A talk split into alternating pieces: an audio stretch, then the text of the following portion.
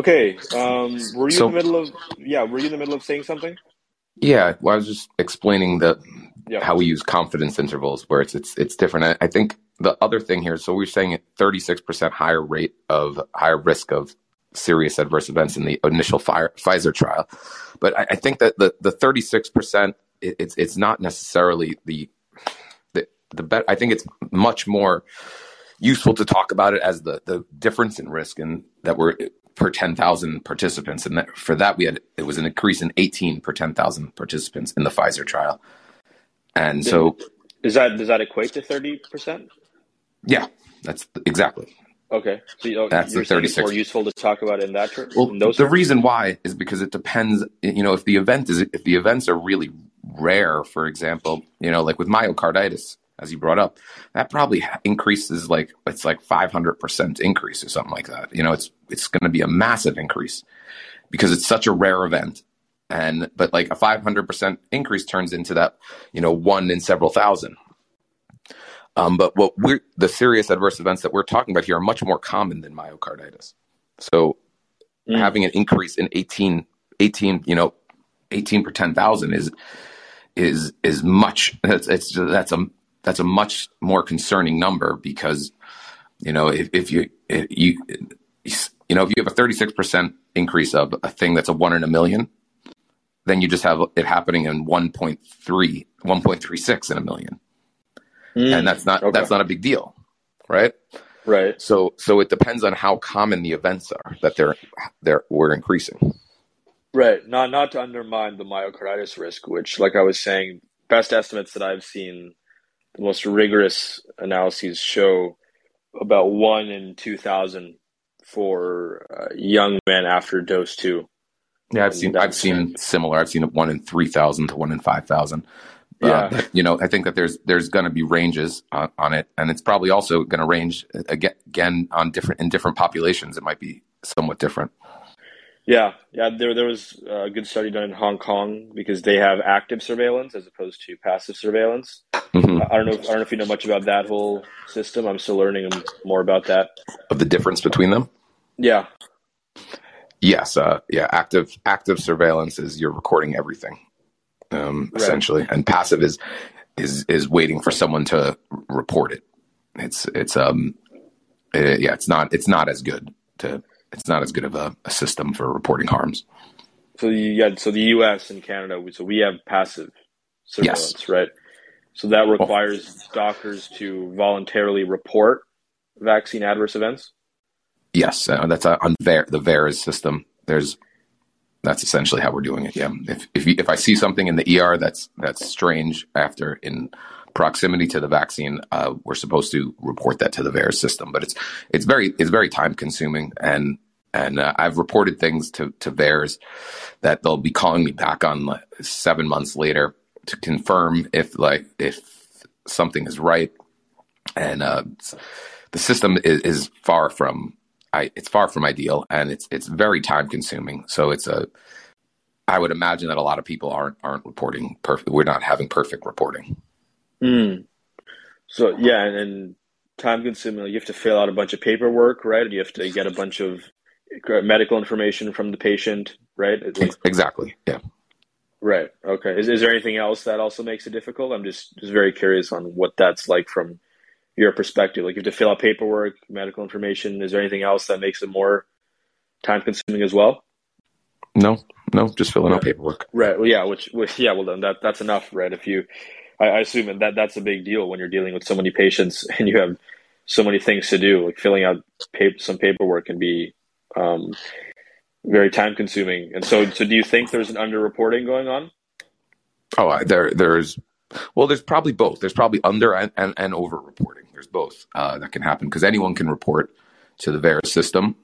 Uh. Typically, we think of the Va- system as as generally as being underreported largely, and but uh, it's so. But there's also going to be over over reporting as as well. That that could that could happen, uh, and that Mm.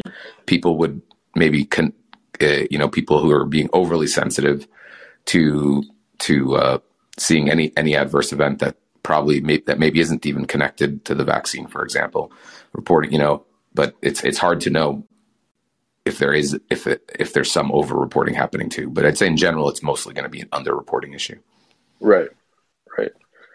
Okay. So back to the study we were talking about. Um, was there anything that you wanted to continue along those lines about the per ten thousand? Yeah. So for Pfizer, we found the difference of you know, of 18, and that the confidence interval shows that it was 1.2 to 34.9.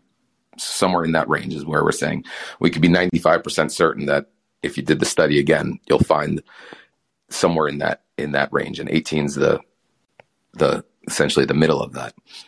For Moderna, our our range for the, just the serious adverse events is um, there's really no difference between the groups, and you could see that we found it was a, a seven per ten thousand, but the the range of possibility was a negative twenty three to to thirty seven. So that essentially means there's really there's not a clear difference between groups in the in the Moderna trial. But the problem was that it seems that the, the FDA over overlooked this issue is that Pfizer removed their efficacy outcome, which means they removed COVID 19 related events, which is typical for a har- if you're looking at safety. Uh, to combine it with the efficacy of with COVID nineteen events, that that creates a slightly different um, chart that creates what would be more like an all cause hospitalization. Like all cause hospitalization, this would be all cause serious adverse events. And the Moderna trial did that. And um, we tried to remove the COVID 19 efficacy outcome. But the problem is, for example, if someone had a heart attack because of COVID 19, I can't tell if that was because we don't have the individual data. Uh, that's not been publicly released. So, so we were, so Moderna included that. And if we could identify those serious adverse events, it would increase the, it would certainly lead to an increase in their rate of serious adverse events in the a relatively increase, a relative increase for the vaccine. Mm. Actually, a, de- a decrease for the placebo is a better way of saying that. Okay. Now you brought up this Moderna issue. Um, I'm just reading here. When I was reading your study, so I summarized it in my article, and I said, uh, so the stunning finding was as follows: the risk of serious adverse events from the Moderna and Pfizer vaccine exceeds the benefit of reduction of COVID 19 hospitalization. In the analysis, Moderna caused higher adverse events than Pfizer, but both were elevated compared to the placebo arm. But you you just said that Moderna uh, had lower adverse events, right? They they they no, it's it's higher, um, but not it's not. So there's two different. We reported two different things: serious adverse events all serious adverse events. So if you were in a, if you broke your back, you're coming in first. You can, it's going to be called a serious adverse event. Then we had the serious adverse events of special interest, which is when we actually took the list of those of the the Brighton collaboration list and pulled out only those serious adverse events. And for for that, we found for for Pfizer, we found there was about ten per ten thousand, and for Moderna there was about fifteen. Yep. Now and the combined we combine them 12. the trials 5. and then we find the 12.5 12.5 per 10,000 so Moderna is higher. You were just saying Moderna you didn't find a significant difference between placebo and the vaccine arm. Uh, we we didn't find um, it for the serious adverse events. But when you do serious adverse events of special interest the Moderna the Moderna rate does look look higher, but if, if you're we're going to do statistical significance testing on it, the Pfizer and Moderna separately, um, if you look at the confidence intervals, they they slightly cross zero. So so they wouldn't necessarily they would be you know close to a p-value of 0.05, but in the when we combine them, it, the results become much. Our, our we have more power. We have more events. So the results then are they're both clearly in the same direction. And at 12.5, then you can see the confidence interval is 2.1 to 22.9. So it's somewhere in that range. For Pfizer by itself, it was negative 0.4 to 20.6. So there's a small chance that there's no that there's no risk of difference there. Mm-hmm. And then for Moderna, there's it's the range is negative 3.6 to 30 to 33 essentially and so there's a small a small chance of it being negative but then when we combine them it, it's clearly in the in the positive range right okay it's a little confusing i'm sorry yeah yeah no no it's all good but so, so can you just clarify again so Moderna, it's 15.1 additional events for every 10,000. Pfizer, it's 10.1 per 10,000. Um, and that's for adverse events of special interest. But what you're saying is for the other metric, which is just adverse events, uh, for that you didn't for, for that you didn't find um, a difference between Moderna and the placebo, but you found that but you but there you found the difference between Pfizer and the placebo, right? That is correct. Yes, and that is that's the data that was reported in the FDA briefing in the Pfizer Pfizer and Moderna studies. Taken exactly. Right. We have, it's not it's not manipulated or changed in any way. There's no it's just counting the number of serious adverse events. Okay, and, and isn't that? I mean, isn't that? And I want to talk about the difference between those two metrics: adverse events versus adverse events of special interest. But is, isn't it strange that um, that Pfizer showed uh, more adverse events than Moderna did in the initial data when we know, you know, at least now, like Moderna is associated with higher myocarditis, and, and we also know that uh, Moderna has three times the amount of the. I forget what the exact what the exact term for that is, but the material messenger, the vaccine messenger RNA. Yeah, the messenger RNA. So that's three times as much, and so many people are theorizing that that's so, so Moderna's therefore associated with higher adverse event risk because it has more of the messenger RNA material. I, Yet the initial data found that Pfizer had higher adverse events. Yes, uh, it, but but what I'm saying is that they the data is not they're not presenting the exact same thing. Pfizer mm-hmm. removed COVID nineteen outcomes, and Moderna included them. Mm. So for Moderna, they were reporting an all cause serious adverse event rate. So because because the vaccines do reduce, they reduce severe serious adverse events secondary to COVID nineteen that would basically put more put more uh, serious adverse events in the placebo arm. It would it would flood the placebo arm with serious adverse events that were related to COVID nineteen. Okay. So you're, you're, so when you do a harm analysis, you don't want to have the efficacy in there. It's not wrong to do both, but you want to have a harm, a pure. You want to look at pure harm from a, a medication, and then look when you're doing an all cause. It's, that's more of a harm benefit type of analysis. Right. Okay. And so, adverse events of serious interest is that a more rigorous or accurate, or in some way superior metric than just looking at adverse events? What What it does is it takes away um, the no- noise. So you know, if you if you break your, you know, if you have a, a serious like, you know, if you break your femur, right? I, I, we don't, you know, that would not, not be related. It would be unlikely that that's related directly to the vaccine. Mm, so, okay. but that's included in serious adverse events. So, all serious, anything that's considered a serious adverse event is recorded. What serious adverse events of special interest does is it removes the things that are that are likely not related to the vaccine. So that gives us um, takes away some of the noise of mm, got it and allows us to have to you know, it's it's kind of like looking at it. It's like I said, it's it's more similar to like looking at it with a magnifying glass. Right. So why wouldn't Pfizer and Moderna use adverse events of special interest? Because if, if they just use adverse events, wouldn't that um, be be less favorable for their results? Because that would include any people who got the vaccine who had other unrelated injuries. Well, it, it's pretty. It's tip. You should. We should. It's you, you should report all serious adverse events. Um, this is an additional analysis on top of on top of that. It's an it's it's not that one should be reported and the other one shouldn't. We're we're reporting both of those. Okay, okay, but but uh, Pfizer and Moderna didn't do an adverse events special interest analysis. Is no. that right? No, they did not. Yeah, they did not. Okay, but you did.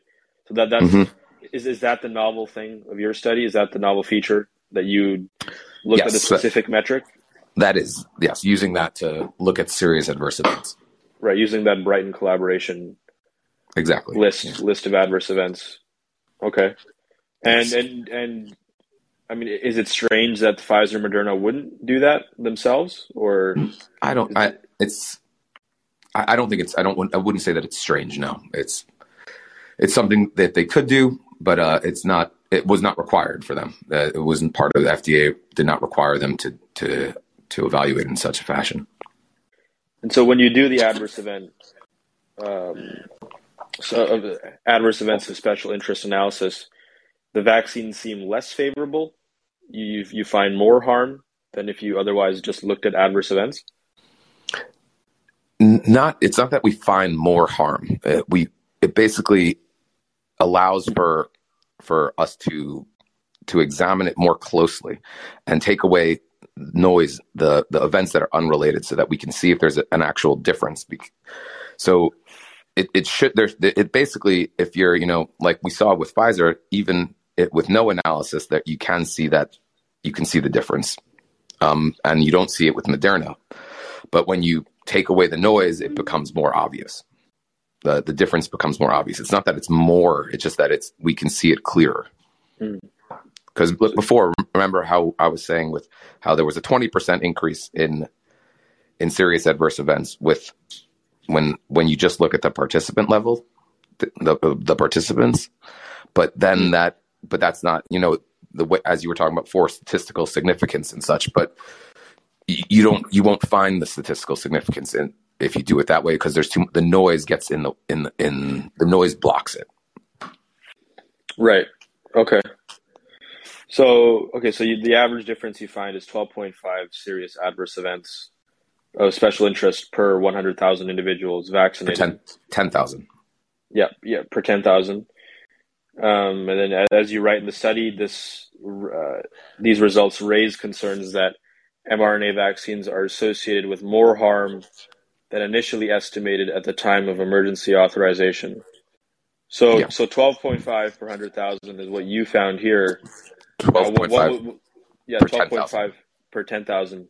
And what was the, is there a analogous uh, estimation that was made by Pfizer and Moderna at the time? Because you're saying that this is, this shows more harm than what they found before. Yeah, we said, uh, yeah, it raises concerns that there is more harm than we originally than yeah. originally believed. But that's yeah, they, they found that the, the serious adverse events they they called them balanced between groups. They said that it was essentially equal. Hmm. Oh, okay. For for both Pfizer and Moderna. Yeah. Is that is that what you were already alluding to before between the Pfizer and Moderna placebo versus the vaccine arms? Like they, um, for for them, they didn't find um, any significant difference, but you did yes, if you count just the participants, then you don't see. Then there does the there's a, a slight what appears to me as a, a slight imbalance. There's you know twenty about you know twenty a twenty percent increase, but it's it's not a large enough difference that it it should raise any flags. Right. And so it was reported as there's no no real difference between the groups, and we're saying that we found we we did identify a difference when using these two two methods of of measuring serious adverse events. Mm. And so, and so those are the two differences. Just to clarify, you you, you use a special list of adverse events, and secondly, you um, measure just total adverse events rather than participants. Yes, so, exactly. So is there anything else, or is just those two things is what That's leads it. to this different out? Okay. Um, but but at the same time, you're also saying that it's not wrong what Pfizer, Moderna did, or misleading in any way. Like that's also appropriate to do it that way. So, um, are, are you saying that there's a sort of two different ways of looking at a problem, and one is not, or two different ways of looking at a data set, and one is not necessarily superior than the other? Or are you sort of claiming that the method that you use is more rigorous or more accurate or more telling of what's actually in the data? No, I don't. I don't think ours is more telling. It's just that they're two okay. different ways of looking at, at, of asking the same question, and so mm-hmm. ours ours finds difference, and and their way their and the, the other method that they used did not find the difference. So that, it's just that the, now if if you mean for like is is just our of our numbers like are they more important than the ones that were reported by Pfizer and Moderna? I, I, I wouldn't say that they're more important. They're if you're when we're talking about harm, from a medical intervention, uh, this would be, you know, think of it as this is a concern. This is a safety signal that there could be a problem here. That if we studied this further, if the study was longer, if the study was larger, that that both of these outcomes probably would be would be. Con- I'd be concerned that both of these outcomes would be. We'd find the difference between groups. Mm. Okay. Um, That's what I would expect. I would expect that, that that we should be concerned that that would be the case. That, that you would find ad, more adverse event signals. Yes, you could, that would be that's the that would be the large concern that this is a real difference between groups, and that if we looked at this further with more people, it would become clear that that that it would become clear in both in both ways to, that we can measure serious adverse events. Right. Yeah. So so so we have. So okay, actually, I'll, I'll return to that point later. But the other thing that I'm just reading now from my article, um, now that I recall, you uh, you also used a study population with median follow up of two months or more after dose two.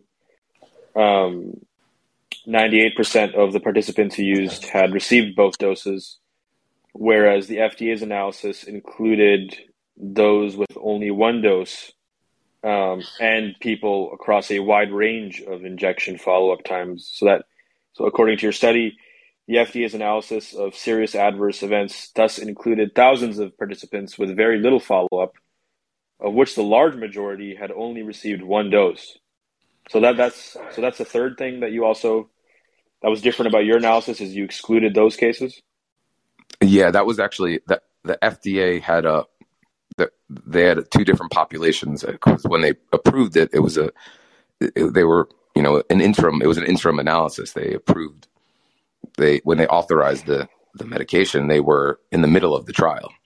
So there was several thousand people who had only received one dose at the time that that the that that it was submitted. So they created uh, the FDA actually demanded that there's a separate group basically where they said called a safety population, and that safety population has to have this two month median follow up, and but they looked but they looked at um, their major report was in the total population, but this the safety population was designed to look at for safety purposes, and so we looked at the safety population. Mm. And so, using the other thousands of additional participants with very little follow up and only received one dose, so that if you do that, then you would have you would find lower harm because we know dose two could increase risk, and also if you have a little follow up, then maybe you don't catch some adverse vaccine event that may may come. I mean, after two months. I mean, from what I understand, usually you you would in the following hours, days, or weeks, most adverse events would be captured. Um, I'm not sure what you would get after two months, but perhaps ha- having that broad range that you use, the safety population, that would capture more half. So half, yeah, half of them. Basically, what it means is half of them had less than 60 days follow up after dose two. So in that population, 50% of them have have at least two months follow up, and 50% of them have less than two months follow up. So it, it's it's it would be ideal if everyone had two months follow up. That would have been uh, the ideal situation to have to not include people who only had one dose. You know. Mm. That, that it, it, this is this was something that was done to speed up the approval of the the vaccine, where it was a you know a a measure where they said, okay, when you have this number of people, when you have half the people above 50%, 50% uh, of them above two months of follow up, that'll be enough to run a safety analysis. But of course, it would be better to have all of them. But it, this was, you know, th- at the time that this was done, we were, you know, this was every week that we're not authorizing this vaccine was the concern that people are, are dying and, and that there was a, a balance between safety and, and, and getting it approved. Right. Yeah. Um, so, so just to clarify, so the study population that you used had a median follow up of two months or more. So that, so that means you also looked at people who had, uh, so, so fifty percent of the people you studied um, had more than two months follow up, and fifty percent had less. Yes. In your, in your okay. Um, And 98 okay, and 98% of the people you looked at had received both doses. Yes. Okay, whereas the F, whereas the Pfizer and Moderna analyses, they included a large percentage that had that had just dose one. Yeah, they they included the entire study population. Right. Okay. And so um, again, like what I was saying earlier, so that could so by by including the one the one dose, you would find potentially less harm because because we know dose two can increase risk. So so you, we, by you looking al- almost exclusively at dose two, you would find more harm than if you include dose one into the mix. I don't think that you could say we know dose two, we're going to get increased harm with dose two. Uh, you're it's you want to see it, would be ideal to have the have the data, the safety data after dose two in the event that more that these harms are coming after that that additional events come from dose two. If you know, it, as they were doing the study, they didn't know if if uh, so you're studying it to see if it's safe, and so you, it's would be wise to to evaluate people after they after they've gotten both doses for it to see if there's any safety issues, and so it's reasonable to to do the analysis on both. And and to be fair, the FDA did do it on on both, but they the way that they reported it, the major reporting of it, they they they use the total population of that does include a large number of people who only had one dose and and in that one the the difference between the vaccine and the and the placebo is definitely smaller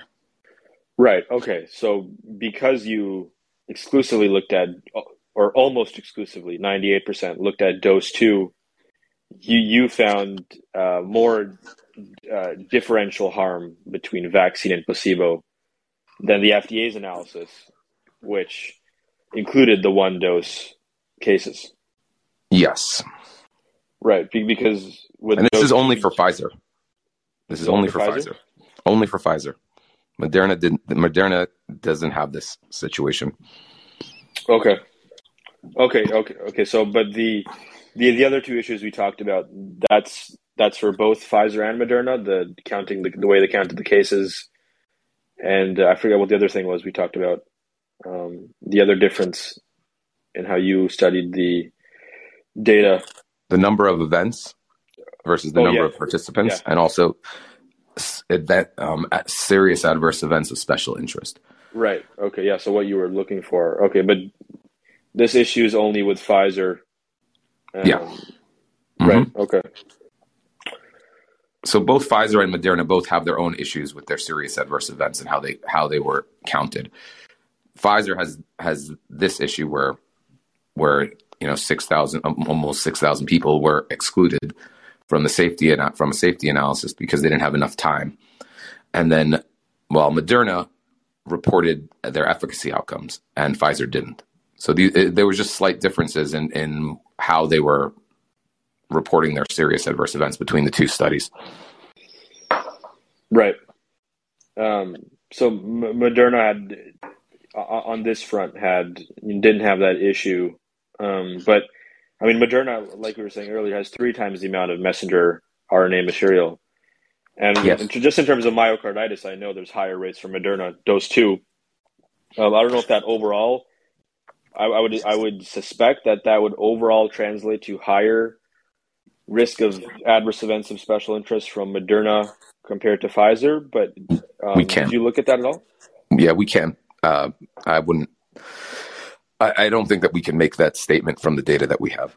Uh, it's, okay. it's possible. It's possible that that's the case, but I, I'm uncertain if if that if we would find an increase in the rate of serious adverse events of Moderna versus Pfizer, and and this actually kind of comes to where how is it that we've made it to this point where they approved these different vaccines or authorized them, and then for a, now a year and a half, we still don't have any randomized controlled trials that even compare them, that compare Pfizer to Moderna. That you know, it, I understand that they you know they they ended the trial, they gave the placebo group the vaccine and pretty much ends the trial. They, yeah, but we it still would be very ethical to we have three three vaccines approved in this country.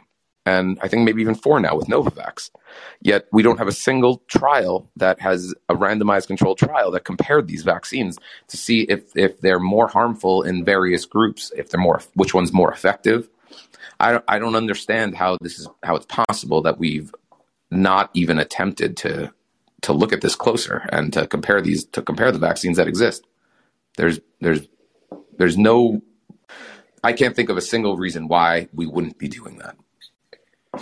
Yeah, and, wouldn't it wouldn't it be ethical to like take some cohort of people, let's say just you get together a thousand a thousand people with no comorbidities, all between the ages of let's just say 20 to 25, 20 to 30, half gets the vaccine, half doesn't.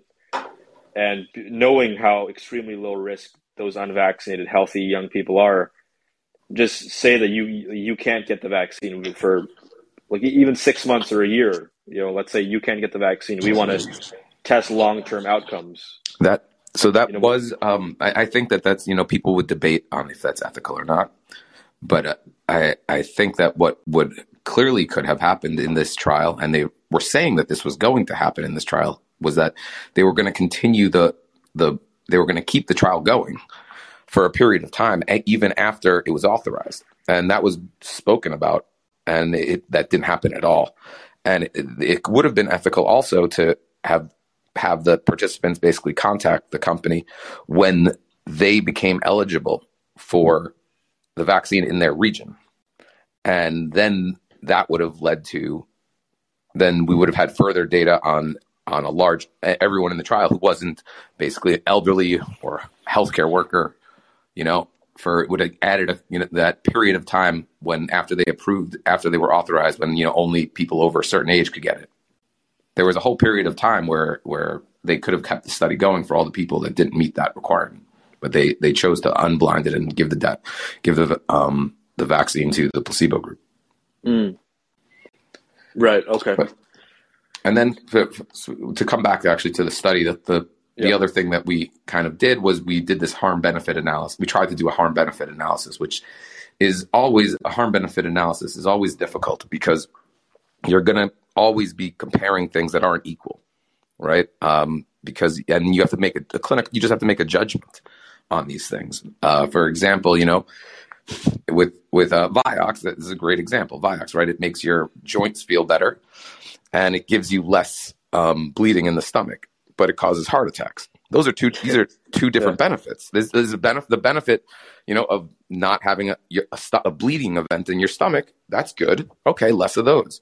Oh, but more heart attacks. These are two different things, and we just have to compare them, compare the numbers, and and so they're not. It's just not as. It's not straightforward. Of uh, it's not as straightforward as people think it can be. So what we did is we compared um, the rate of hospitalization reduction, like that the vaccines mm-hmm. achieved. They, you know, they were able to reduce hospitalizations in the in the trials, and there wasn't that many hospitalizations to begin with. Is the is the issue in the placebo group?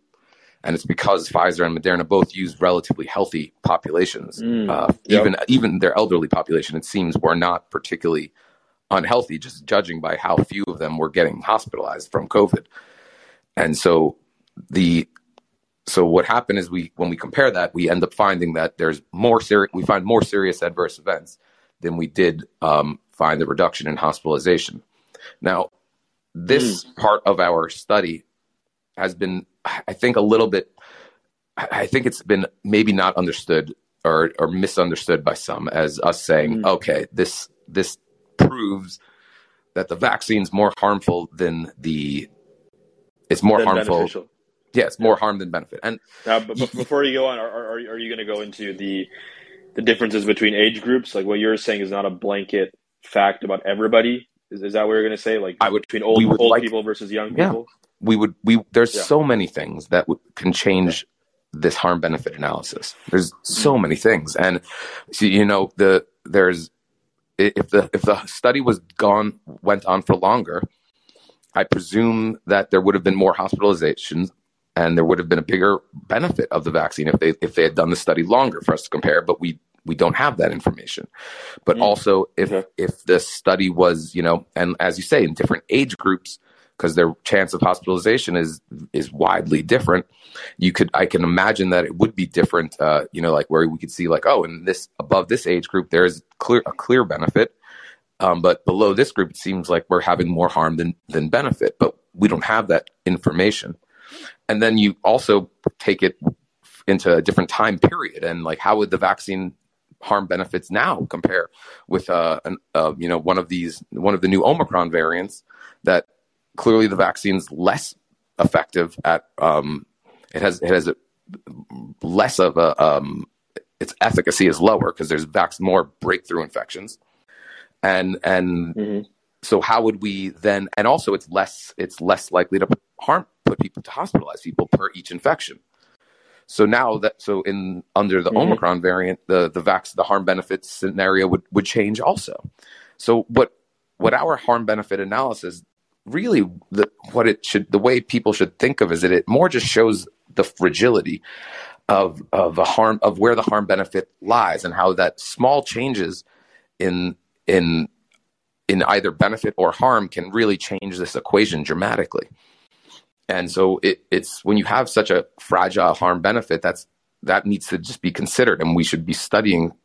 We need to be studying it much closer. More, it, we need more more randomized controlled trials on this not definitely not less as they just approved the Omicron variant with a with with animal studies with mouse studies, and instead right. of the, that should have been this should have been we need larger randomized controlled trials to and identify which group if this if this is a benefit or a harm in each various group by age and risk factors and and under the current current uh, variants that exist. Mm. So it's, it's more of a fragile, it shows fragility because you see, when, when you're dealing with other vaccines, we're talking about the harms of about one in a million. So the, right. the, the, there's no, you don't even need to do a harm benefit analysis because you're, you're like, okay, it's obviously going to be overall benefit here. There's, there's so, the harm is so low that, uh, that you're not even, they're not in the same ballpark. Mm. So and this is something different because we're seeing that the harm and benefits are in uh, pretty much they are in the same ballpark, and that that is concerning, and we we need to understand that better. Yeah, actually, I want to linger there just for a second too. Um, that's one thing I've been trying to find better data on. Um, I wonder maybe we can take this over to email later, but I I wonder if there are any um, studies or articles or estimates that would compare rates of adverse events in like the flu or smallpox vaccine versus COVID vaccine. I, I assume that's been done. I just haven't seen it. Well, I mean, in general, the the if you go on like CDC, I think page, they typically talk about vaccination serious adverse events at, at about like the one in a million. Is typically what we're we're looking at. Okay, versus the vaccine. I mean, is, is there a number we can put on that? What What do you mean? uh, like you so you said usually vaccines are, have a one in one in a million adverse event uh, rate, but for COVID vaccines, what would that number be? Oh, it's well from our study, we're finding it at about it's about you know twelve is is our twelve point five is the oh, number right. we we've been looking at is twelve point five in in ten thousand. You know, so that would be you know that's that's uh, over that's over a thousand in in a million. Mm, so so got it. So got it. that is it's it's a much higher much higher rate of serious adverse events.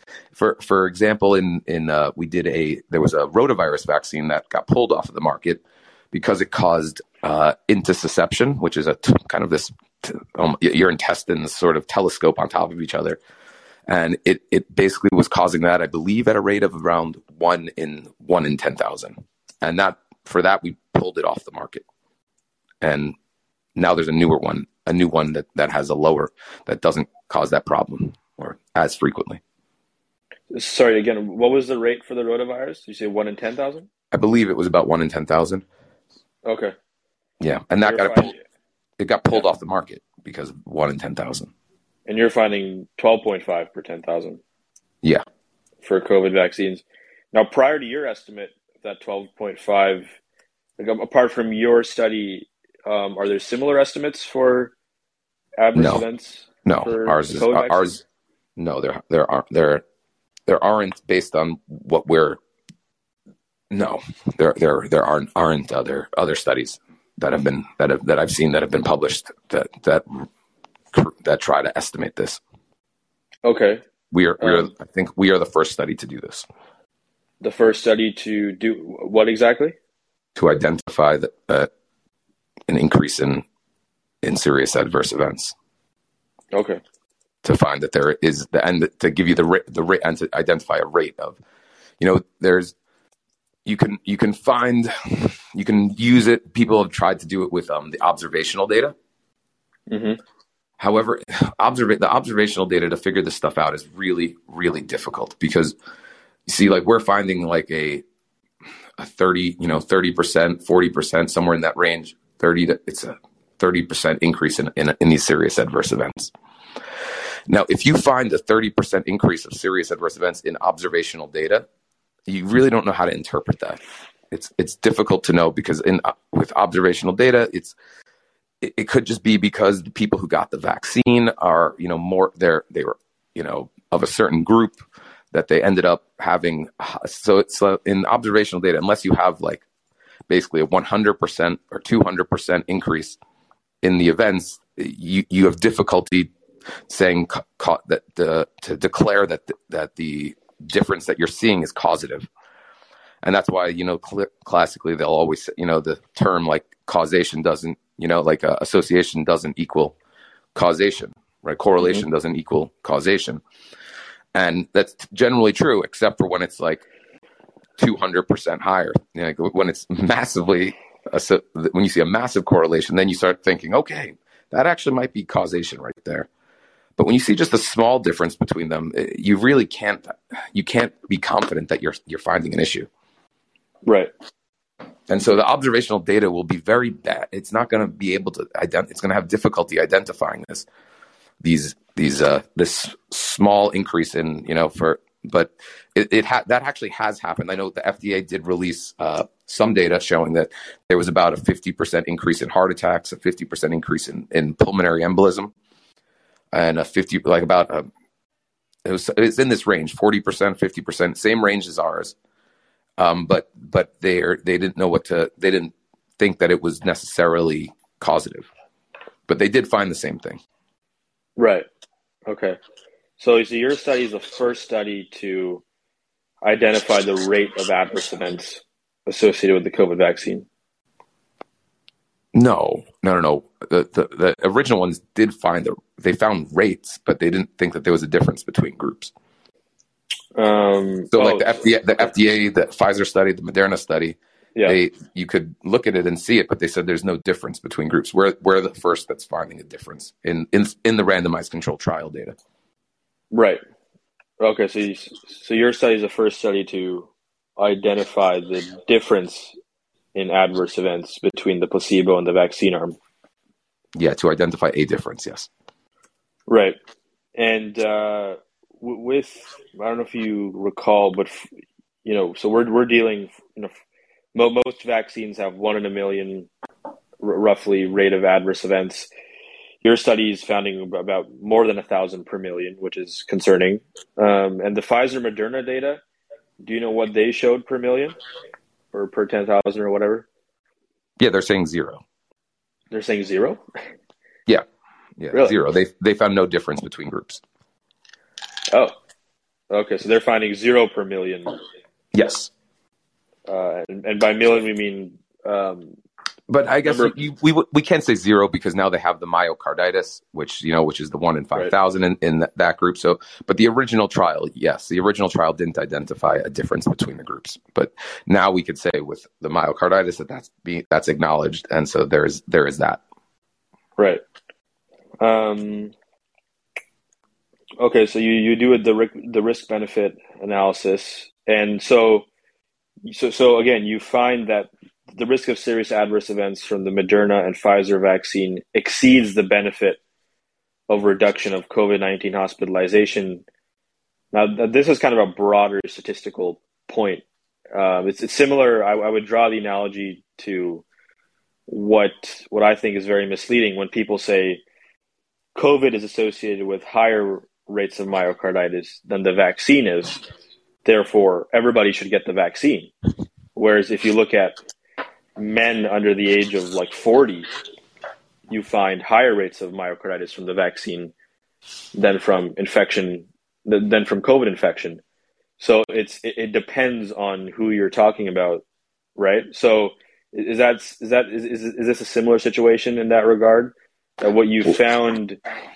I mean, I mean, I, I guess I wonder what the utility is of of that particular like finding that you found higher serious adverse events with the vaccine than the reduction of COVID hospitalization. Like, who who does that apply to? I mean, is yes. that is, is that like, a broad statement? And that we would like to know the answer. We yeah. we don't have that answer because the data is not released in, in that format. It if we could have done subgroup like a analysis of just of by age group, for example, that would have been great.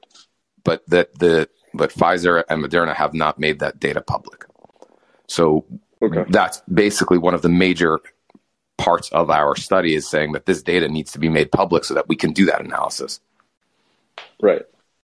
And and so the date like the danger of misinterpreting that finding is that like like that doesn't apply to everybody, right? So like a 75 year old, like your finding there would not apply to a 75 year old in all likelihood. It depends. That, I, we we can't without the you know when you when you, without the data, I I can't say that it who it applies to and who it doesn't. I mean, I think that we can make a logical, um, you know, assumption. Uh, yeah, yeah, assumption saying, okay, these groups have a pretty high rate of hospitalization, uh, but and but it's also possible maybe in the elderly in an elderly group that they'd also have an increased rate of serious adverse events from the vaccine so uh, you can't make that I, you can't make the jump i think that logically logically i would imagine that it's there's a, an age clearly where it would look like there would be a benefit where there you know mm-hmm. and so you end up there with a, a it's it's it's these are uncertainties and that's why we need the to have more data on this rather you know, and more randomized controlled trial data to evaluate that exact question that you're asking. It's it's an important question. Right. So then, what? So what? What does one take from that finding then, in terms of real world application or real world takeaway? You find more adverse events in the vaccine than reduction in COVID hospitalization. So who? I mean, what's? I guess who, who does that? I mean, we've already talked about the difference in who that would apply to. But when you have a finding like that, like you're you're saying that not everybody should universally use that as um, a way to decide whether to get vaccinated or not because there's so much diversity. So what's so I guess what's the utility of such a broad average finding like that? I would say that it the first thing is that we should have Pfizer and Moderna should release their their individual data so that we can better answer that question. That would be mm-hmm. the most useful, the, the, the clearest takeaway from, from this. And that we do need to be specifically, it should raise a concern about, mm-hmm. about these vaccines, specifically in these groups who are, who are younger, who are, have lower risks.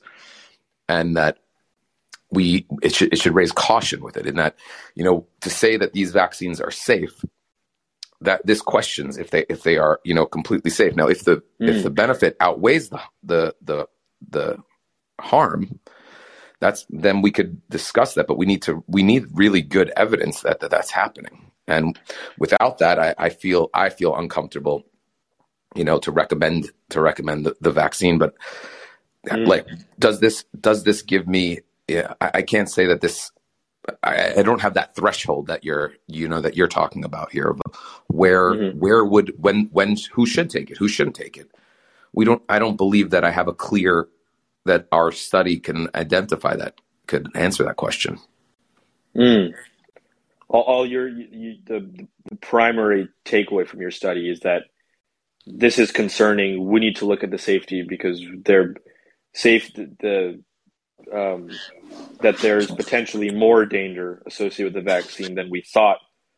So yes. there are serious there are serious and legitimate scientific concerns with the safety of vaccines, given that you found a higher risk. And while that risk is not conclusive or indicative of everybody, but just that um, that raises concerns for the overall risk for different groups. Yes, specifically that, and specifically with as we're you know approving new boosters, we we shouldn't just presume that it, it's that the vaccine's completely safe and that we don't have to worry about about harms and and as they they've done with just doing a mouse study to approve the Omicron booster. That would that to me is inappropriate and that it deserves a large. We need a larger scale trial. This is a new. There's a new Omicron spike protein in the in this vaccine. Is that going to lead to more harm? I don't know. Might, or is it going to maybe it'll be less harmful? We don't we don't have that answer. And to not mm. study it as a as a drug regulatory body, to not demand that these companies perform these studies is is reckless to me. Uh, and I, I think that they really should be demanding. Uh, we, we should be demanding randomized controlled trials in humans large enough to detect these differences. Right. And, and that's yeah. more where, where this would, te- where I would point this is to, this is, doesn't allow us to give, the study does not allow us to give recommendations on, right. on exactly who should or shouldn't get this vaccine. But it, but it, it really should, should raise concerns in our drug regulatory bodies that they shouldn't approve vaccines willy nilly with that, just mm. Yeah, and uh, I was reading an article in a mainstream media outlet where the journalist was seems to be honestly just saying that um, with the new Omicron booster, they're just going to be looking at the antibody levels. They're not going to be looking at infection uh, re- uh, reduction, infection, or hospitalizations because quote, or I guess I'll, paraph- I'll, par- I'll paraphrase it, but that those trials would be too expensive, is what the journalist was saying. Like that's that's kind of the justification. That's too expensive, so we're just going to look at antibodies and and and well, first of all, it's egregious that we haven't even done that yet. We've just looked at mice and now we've preemptively approved it. But there's not even like we're it's not even like we're going to make up for it by by studying some of these important uh, metrics. We're actually just looking at antibodies because it's likely too expensive. That that's yeah. concerning. Yes, especially for a company that's just that's basically has the the greatest profit of of all time on any drug ever made was so so why why we think that they can't afford this is is beyond me. Yeah yeah that's that, that's a good point. That's very strange because i think last year was record profits for pfizer and i think they're about to surpass that record if i'm not mistaken. Um, why why there's not enough money to study this doesn't make any sense. It, it, there's clearly enough money to study this. Yeah. Um, you you yeah. can you, you I could see there could be an argument that there's they, we need it faster, we need it quicker. Yes. That's yeah. maybe a reasonable that's at least an argument that I, I could say is reasonable, but I, I don't think it's necessarily uh, safe. And doing antibody studies, besides the fact that those are going to be too small to pick up any safety concerns, we also don't understand what an antibody level is. Like it, we know it's we we can measure it, but what does it mean? Like, uh, how, how much antibodies do you need to prevent to to to be certain that that the vaccine is preventing people from catching infections or reducing hospitalization? We we actually don't know how to. Uh, that we have no judgment for that, and even the FDA, the FDA even says on its, you know, you can go to its website. They say that we should that, or maybe this is possibly the CDC, but they say do not use antibody levels as a as a way to determine if you're immune to to to COVID nineteen, because we don't know how to interpret them. So right. it, it's it's insane to to to use a surrogate that we don't understand just hmm. because mm. we can measure it. Right. You're saying that's not a reliable measure for the, the efficacy of I don't, particular medicine? Is there there's not a number that, that exists. There's not like a there's not a number where we say, hey, if your antibody levels are this high, we know you're you're safe from COVID. I, I don't know of any study that's that's you know really demonstrating that. So so I don't believe that we have. We don't actually even know how much antibodies a person needs for for us to claim that it that it's doing the job. We're just showing that they're higher. They're higher than they were without the vaccine. Right and and that's what, what, that I don't know what that what does that mean? It's not it's not clear to me of what that even what, what does that even tell me? Uh, so it's it doesn't tell me what I want to know. Am I immune to COVID? If I catch COVID, am I going to go to the what am I? Is this do I need a certain antibody level to prevent hospitalization? That's what I would you would need to know that information before you use it as a as your as your marker for figuring out if the vaccine works or not, and we don't have that. Mm. Yeah, and uh, we were talking about this earlier. So the initial uh, Pfizer and Moderna data, um, they looked at antibody levels and they looked at symptomatic infection for two months, I believe. Yes. Right. Okay, so they still looked at infection at least, but that was limited to two months only.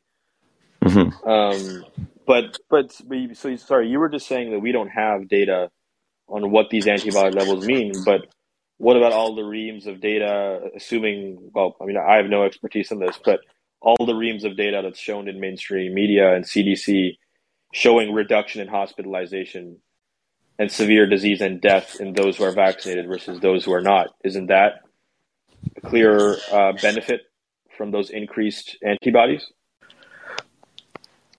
Yes, but I, we don't know the number. We don't know how much antibody you need. Like this is the to to to use antibodies as your as your surrogate marker.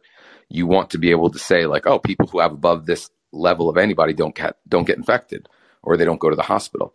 And then you'd say, okay, let's do an antibody study where we're going to, oh, look, everyone who got the vaccine has above that antibody level or, or, you know, 80% of people do. Then you'd have, that would be useful but we don't know that just because we know that the vaccine is associated with reduced reduction in, in hospitalization and death. Um, that that doesn't mean that we can presume that uh, it's the antibody level is the is what's called is is is what's uh the that the number is is reliable for figuring out if the vaccine works. The way you figure that out is you actually look at if the vaccine works because it's possible that people can have high antibody levels and and still be infected. And with Omicron, that's we have we really we really don't know because the how the vaccine's been working with Omicron is clearly it's less effective against Omicron. And now this new antibody, the new booster, is supposed to have build a- Omicron antibodies, but we don't know if those are going to be useful for for fighting disease. Right. But arguably, what we already know about reduction in hospitalization and death I mean that that alone for let's say somebody who's in their in their 60s or 70s, that alone is is arguably persuasive enough to get the vaccine, even though we don't know what exactly the, that antibody number is, because we just want yes. this person to be safe and not not to die and not to I be would, hospitalized. I would agree. Yes, that there's there's right. enough data that, but uh, but that we don't have. I don't believe that there's an I think for for boosters and when boosters should happen and and your age group, I, I do not feel comfortable with the current situation where we we don't have the data on on reduction in hospitalizations, reduction in death from from uh, boosters, and you would want this from a randomized trial, not observational. Observational data for this is not it's it's not reliable it's really not reliable. And and so you want a randomized controlled trial showing this showing that we have that getting a booster you know every six months reduces hospitalization. That's that would be in my mind very a very important trial that should be getting done. And we ha- we're not we're not doing that. No one's trying to see if these boosters reduce hospitalization and at what time they should be given. We're we're just approving them and then doing observational studies that that find these associations, but they're you, you can't tell who would be you can once once you choose to take the vaccine, once you choose to get the booster, you're a different type of person. You're a different person than the person who doesn't choose to get it. So there's going to be things that are confounded with that. So for for example, if you if you have someone who's basically a diabetic and let's say we have a 60 year old diabetic and uh, and has uh, on dialysis, on kidney dialysis. And there's we have two 60 year olds like this. One of them takes his medicine every day. One of them he goes to dialysis regularly. The other one doesn't really take his medicine at all. Doesn't really he misses his dialysis all the time. Now, of those two people, which one's more likely to get the vaccine? The guy who takes his medicine, right? Now, yep. So if we compare just the people who took the vaccine and the people who didn't take the vaccine, even if it did nothing, you would see you could see a, a huge benefit because we know also who if they got COVID, if they catch COVID, who's going to get hospitalized, who's going to be more likely to die. It's the it's the guy who takes less good care of himself. The guy who doesn't take, you know. So so when you observational data is filled with these problems that are very difficult to account for. Hmm. Okay, so you're saying it's possible that say somebody who's 35 um, uh, two identical 35 year olds one who gets vaccinated one who doesn't everything else is the same it's possible that that may have no real that the vaccinated person may have no real concrete benefit from uh, vaccination in terms of COVID outcomes? In terms of hospitalization? Yeah, in terms of hospitalization. I, I think I, I would I, I, would say that um, the you know observational data would not be the best way to determine that. No, because you can. It's okay. possible that it can it could be confounded with information. You know, that that shows that if you, if you don't account for the thing the the confounders and it, they're impossible to fully account for so it's it's a general problem observational mm-hmm. data in general in general in medicine we know that observational data trials are are problematic like for example there was something uh, called hormone replacement therapy they were giving it to all women in, in menopause and it was it became really it became quite widespread and it was they were saying that it reduces heart disease, it reduces breast cancer. And then once that, and this was all based on the observational data. And then when they finally actually did a randomized controlled trial on it, they found out that it increased heart attacks and it increased uh, breast cancer. So the observational oh, really? trial, observational data was, and and then afterwards we figured out kind of why the observational data led us astray, and it's because they just ended up being a, a pretty much a little bit more like affluent women were taking the hormone replacement therapy and they happened to have lower heart attacks and they happened to have lower rates of breast cancer. But if the actual hormone replacement therapy wasn't the thing that, that led to that, because it actually increases it. So, so you, observational data can very much, can often be misleading, and it's why in clinic, it's why in medicine we rely on on randomized clinical trials to approve drugs. Right. So, well, in in that case, in the hormone replacement therapy, I mean, did they? I, I assume they at least would have done some comparison, some cursory comparison between those who didn't and those who got it. Otherwise, how how could you tell if um, this actually does reduce breast cancer? Like, I'm curious what how they initially concluded based on the limited data that this did well, actually reduce some of these. Things. Well, there was like probably they probably had hundreds of thousands of women Mm-hmm. And then they had hundred thousands of women who were on hormone replacement therapy, and they compared them to women who were, they thought were similar. Mm-hmm. Who didn't get it? Who didn't? Who aren't? Who aren't taking it? Yeah. Right. And then they found uh, in the observational data, they found it, it looked like that the hormone replacement therapy was associated with decreases in heart attacks and decreases in breast cancer. Mm. So, so it it got it wrong got even the direction wrong. It's not even that, the, that, that it was u- useless. It actually increased it. So observational data and, and, and it's because it, that's the whole purpose of randomization of why we randomize to make sure that the groups are the same. You have to compare this. The groups have to be equal. And equal randomization in terms of like equal in terms of like age or other factors. Equal in everything. They have to well, be equal in that. Though. E- equal. Well, you want to make it as equal as possible. In that, right. in that, so you you volunteered to be in you volunteered to be in a vaccine trial. You volunteered to be in a study.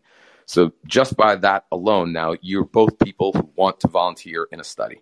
Now, so that's that's a great. Those two things now are we could split those up based on their you know random randomized people based on like age and risk factors. But we also have that they both decided to be in a randomized trial. Once you have a person who's decided to take the vaccine or decided to take hormone replacement therapy, now you've created two different groups that aren't equal. Because there are other things associated with choosing to take the, me- the medical intervention. Mm-hmm. Right. Okay. For example, for example, yeah. I'm sure that unvaccinated people, um, um, there's probably more smokers who are unvaccinated. There's, I know there's more obese. There's more obese people are actually more likely to be unvaccinated. So, really? so Really? Yeah, which is it's just you know not what people would think, but that's the case. So so you, when you're comparing these observational data, if you know obese people, you can even account you can account for that, right? You can say, oh, let's only compare people of the same BMI, but there's going to be factors you can't account for. And so th- th- that's the major problem of observational data. And then on top of this, with the publication bias that, that exists, right? Uh, if, if, you know, when you're doing observational data, you can take, you know, a study that has a million people, but there's, you know, 3 billion, you know, like how many people have been vaccinated? 4 billion people. So you can do a study with a million people in, in a thousand different regions. And so if one study find, happens to find that the vaccine is associated with more hospitalization and more death, that study is not going to be published. That study, we have a publication bias problem. And the study that finds there's a huge benefit will get published. So, so we're stuck in a situation where, and, and that could just, it could just be randomness that, uh, that led to the, the good outcome. So, so when you're, when, when we have a situation like that, that where the observational data, you can pick and choose which one, which, which region to report it from, you end up with, you're going to end up with different answers from different places. And that's problematic too. Mm-hmm. And just to put a finer point between observational and random data, the hormone therapy example we're talking about, I mean, but before you just have kind of roughly, you know, what, what however they looked at it, women who took it versus didn't take it um, initially, but then in the randomized situation, what you would do is w- women who do take hormone replacement therapy versus who don't, but you, you like you control for age or you control for other risk factors, and then that would give you a more equal comparison. Right. With an observational study? Uh, no, I'm talking about randomized now. So in randomized, oh. what you would do is you you would you would have women who took it but and didn't take it, but you would compare like the equal ages and risk factors, and, and I'm not sure what else you could even yeah. look for, but yes, exactly. And but just the fact that it's random, that you're you know if you have a large number of people and then you randomize that they split the group up, the randomization process ensures that you'll have people on each side at about equal rates. Mm-hmm. That's the, the, the purpose of randomization is to to create a scenario where the groups are equal. Right, equal equal in numbers. Equal in in in anything that could affect how the drug works. You you right. taking groups that are both have signed up to be in the study, so they're and then you just if you have you know 50,000 people, for example, and then you said 25,000 over here, 25,000 over here, it's just going to work out that by the by randomness that that's just how things are, you know? Mm-hmm. If, uh, you know, like let's say, for example, uh, everyone puts on a 25,000 people, you know, you have some people are going to put on a, a, a, red stripe on their shirt, right? If you, if, uh, if, you know, let's say 10% of your crowd has a red stripe on your shirt and you randomize 25,000 25,000 people, you'll end up with about half on half on each side. Mhm. Right. Got it. Um and uh in, in terms of just the broader implications of your study, I mean, we've already talked about that. Like your, as it relates to the present moment, with the Omicron booster being authorized, you think that's you know egregious because they didn't test that they preemptively approved it based on mice data. You know, like your study is showing a serious um, concern for adverse events, and that what, what we should take away from your study is that these vaccines should be more thoroughly tested before being authorized, approved, and broadly recommended, whereas we're heading in the opposite direction less data, less understanding of what this is going to do, and more approval, more authorization. So we're kind yeah. of going in the opposite direction of where your study should point towards. I, I would agree with that, yes. Right. This points to needing more data, not not less. Mm-hmm. Yes. Um, is there anything else that you wanted to touch based on our conversation? Anything regarding um, these vaccine trials or what's happening with the Omicron booster? Anything else that seriously concerns you? Um, I think we've hit on most of the, the points here in, okay. in pretty good pretty good detail. Yeah. But um, yeah, no, I, I can't think of uh, something that I, I need to t- need to add. Yeah. Um, well, oh, oh, well, yeah. One thing I was going to ask you is you published this. You published this in a Japanese medical journal, right? It's called Vaccine. It's not Japanese. It's not. It's not Japanese. No, I don't believe so. Because when I clicked on it, I swear almost it went to a Japanese webpage. Maybe I'm wrong about that. I, I, I definitely do not think that it is a, a Japanese paper. I believe it's a no. I, I, do not. I believe it's based in the United States, but I, I it's definitely not a vac. It's vaccine is a is a uh, yeah. No, I really I don't know where you got that from. Oh, not at all. I wonder where I got that from. yeah, I'm just looking at it now. Vaccine X is the name of the publication. Not Vaccine X.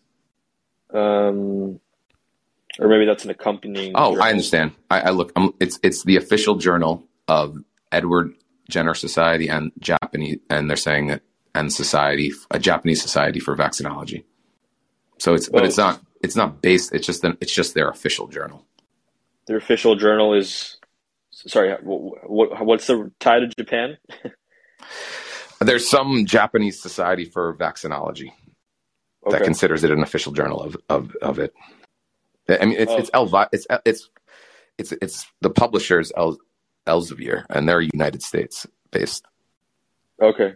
Oh yeah. So here I'm just looking here. It says so. I'm on Science Direct. It says the vaccine journal. It says this. Okay. Oh, got it. Okay. So I, I confused that. It says this is the official journal of the Japanese Society for Vaccinology. So that society has chosen this as their journal. That doesn't mean that it's their journal. They've yes. just chosen that as their okay. Yeah, that, that can be very. I can understand why that was very confusing for me. Um, got it. Yeah, well, what, yeah. What I, what I was going to ask was, did you have trouble publishing this? And what I was thinking was maybe you published it in a Japanese journal because it was so, because of some censorship issue potentially, which I know has been going on with some other. So yes, I I, I can study. talk to that actually. That actually okay. is an important point. We okay. we submitted this to five journals uh, before it was approved, and we were rejected quite swiftly and without uh, without without um, adequate explanation and we found this uh, very concerning. Uh, we felt that yes, we do feel that there there was v- v- like fear of to publish this. this. Is why we initially released it as a preprint because after submitting it five times over months, we fe- we thought it was you know maybe going to take us many many more months before we got a, a journal to to accept it and we thought that the the results were important and needed to be made public. So we we decided to publish it in a preprint. Uh, yes, so, so five five journals rejecting it. We found to be inappro- very inappropriate because it, it, it that we don't think that there was, you know, if when there's they have to choose between lots of articles, you know, that are going into them, and to say that this one is doesn't reach the, like the level of importance that they believe, you know, that without without critiquing, you know, it's one thing if they're critiquing the the content of the paper and saying, "Oh, this is a problem because of this." And this is why we're not publishing it. But that's not what was happening. They're just we don't. Well, this isn't important enough for for our journal. Maybe try somewhere else. Mm. Is, is that so, common practice, like for yeah. a journal to reject, like for a journal to explain why they're rejecting? Well, usually, if you get to peer review, um, mm-hmm. then the reviewers go over the article and they decide if if it's uh you know if the content is is good if it's the methodology is good. And and then it would be a, then the peer reviewers either say yes we should approve it. We only had it go to one one only one of those five did our article go to peer review. And even in their their peer reviewers uh, reasons for rejecting us were were very unclear. Um, uh, they they didn't they didn't withstand normal a normal argument of, of, of a rationale to not to not publish. So mm-hmm. th- this was this definitely we do feel that that I mean anyone who's publishing on on topics such as these is is it has a lot of there's a lot of resistance to publish. Mm. And so the other four didn't go to peer review that you were rejected by. Yes. So um, is it common practice for like if a paper doesn't go to peer review and it's just rejected? Is it is it a common standard to explain why it didn't go to peer review or that's, why it was that's, rejected? Yeah, a, a brief uh, explanation is given usually, and uh, it's pretty common to say like that. You know, like either it doesn't, you know, meet our journal's. Uh, it's not on. To- it's not on the right topic, or it's basically of not basically. They they basically don't think your article is important enough for their journal. So it's a but yeah, so that they they decide if it's going to go for peer review, and a lot of it's most studies that you know you work on aren't aren't that important is the reality. it's it's it's sad realities. Most studies you work on aren't that important. Yeah, this one was true. clearly very important, and and so it it was to the point where we knew this because the FDA um, met with us for at least an hour to discuss our findings before it was a preprint. Oh, so really? if the FDA if the FDA is, is taking you in for a meeting because they're concerned about your your your article, if they think it's enough to to spend an hour with the top with top people from the FDA, I I can't understand how how journals wouldn't think, oh, that's something that we should probably that the public should know about because the FDA even spent t- took it seriously enough to meet with us. So you it's kind of you you, you never really know if the thing you're working on is re- if you just think it's more important than than it actually is. But in this case, in this case, we we felt that the fact that the FDA would meet with us that we could tell that that was that meant that there was something very we we had something very important that should that should not have been rejected Right. in the way in the way that it was. Yeah, so so they didn't say this is important because well, that would be stupid if they if they had said that. They didn't say it wasn't important, nor did they. They did. They didn't say it in that in those terms, but yes, they said you know like we get thousands of journals submitted to us every year, and you know we you know can't can't uh, we don't have we can't publish all of them, and you, you know our thoughts are oh you get thousands of like oh what what are you publishing this this next week that's going to be more important than than this this study. Can't wait to read your your journal your upcoming journal because it's going to have to have some pretty important things in it to out to out to out you know to be more important than this study and so yeah, it, it's essentially it's, it's it's implied that that that it's being rejected due to you know lots of other articles that had that they're going to publish. Right. Well, sorry, I'm, I'm a little confused. So did, did they say to you, the other four journals, that that this is not important, or are you implying that? It's implied. It's implied by saying there are thousands. Of, we get thousands of journals basically, and we can't accept them all. Implying so we're gonna pu- we're publishing other ones that are you know of Right. it's it's it's they're not rude. Right. Right. Okay. So yeah. So so they did tell you that we're we're publishing thousands of other papers, and we can't do we, we can't No. publish yours. They, they did say that. Yeah, we get submitted thousands of articles, and we Yeah. you know we have to we have to choose which ones, and this one you know doesn't meet our our standard. Essentially, you know, Right. Okay. That that's roughly what the four journals said to you. more or less. Yeah. Right. Okay. Yeah. That is that that is very concerning. Um, and, and nor nor nor it's not that they gave like an explanation, which they could have. Right. Like there are serious methodological flaws in the study. We don't want to publish something that has Exactly. this many, That- this, that has this many errors and could potentially wrongfully Exactly. promote vaccine hesitance. Like that's not that's not That the line would of be- conversation. That would have been correct. Yes, if they if they were arguing based on a a critique of the study of the findings that they don't believe that our findings are are real, um, and and in the peer review process they they did say they their uh, their uh, critique of it was that it doesn't line up with the observational data was one of was the critique they had, which which as we were just pointing out is is is silliness because if you have randomized controlled trial data, you're, you, can't use observational data to to to determine that what that finding there is is not real because of those problems we had discussed. So so it's it's pretty it was pretty strange to have because and, and everyone who does science knows this that that you can't use observational data over over randomized controlled trial data in to to to get rid of, of to say that the result's not real sometimes observational data is needed because the the harm is too rare. A harm is too rare, like myocarditis. We didn't see a, an increase in myocarditis in the study because it's too rare of a harm, and but we did pick it up in observational data, and there that's a that's a much more reli- that's reliable for rare side effects. But if you find the difference in a randomized trial, there's no amount of observational data that you can do that says like, oh look, we're not seeing it here. Like, don't worry about it. It's not real because it could be hidden. Right. And sorry, you said that one of the journals said that um, this doesn't match with observational data, therefore we're rejecting it. Yeah. Was that one of the four? that No, that, I believe that was the one that where it went to peer review. Oh, okay. Oh, yeah. That's a hell of an explanation. It's a bad explanation. Yeah, that's a very bad explanation. I would, Um, and so that's my, you know, there there are legitimate critiques of our study, and and there's le- legitimate limitations that you know we discussed many of them actually. You know, that the harm benefit analysis, you know, shouldn't be used in in such a way that we used events instead of participants, and that has implications that are are important. How, however, you know, the, the critiques of this, uh, those limitations, we we uh, discuss them in in our paper. Um, another limitation of our our paper was that we compared the number of events, right, as we discussed, and we compared that with the number of hospitalizations.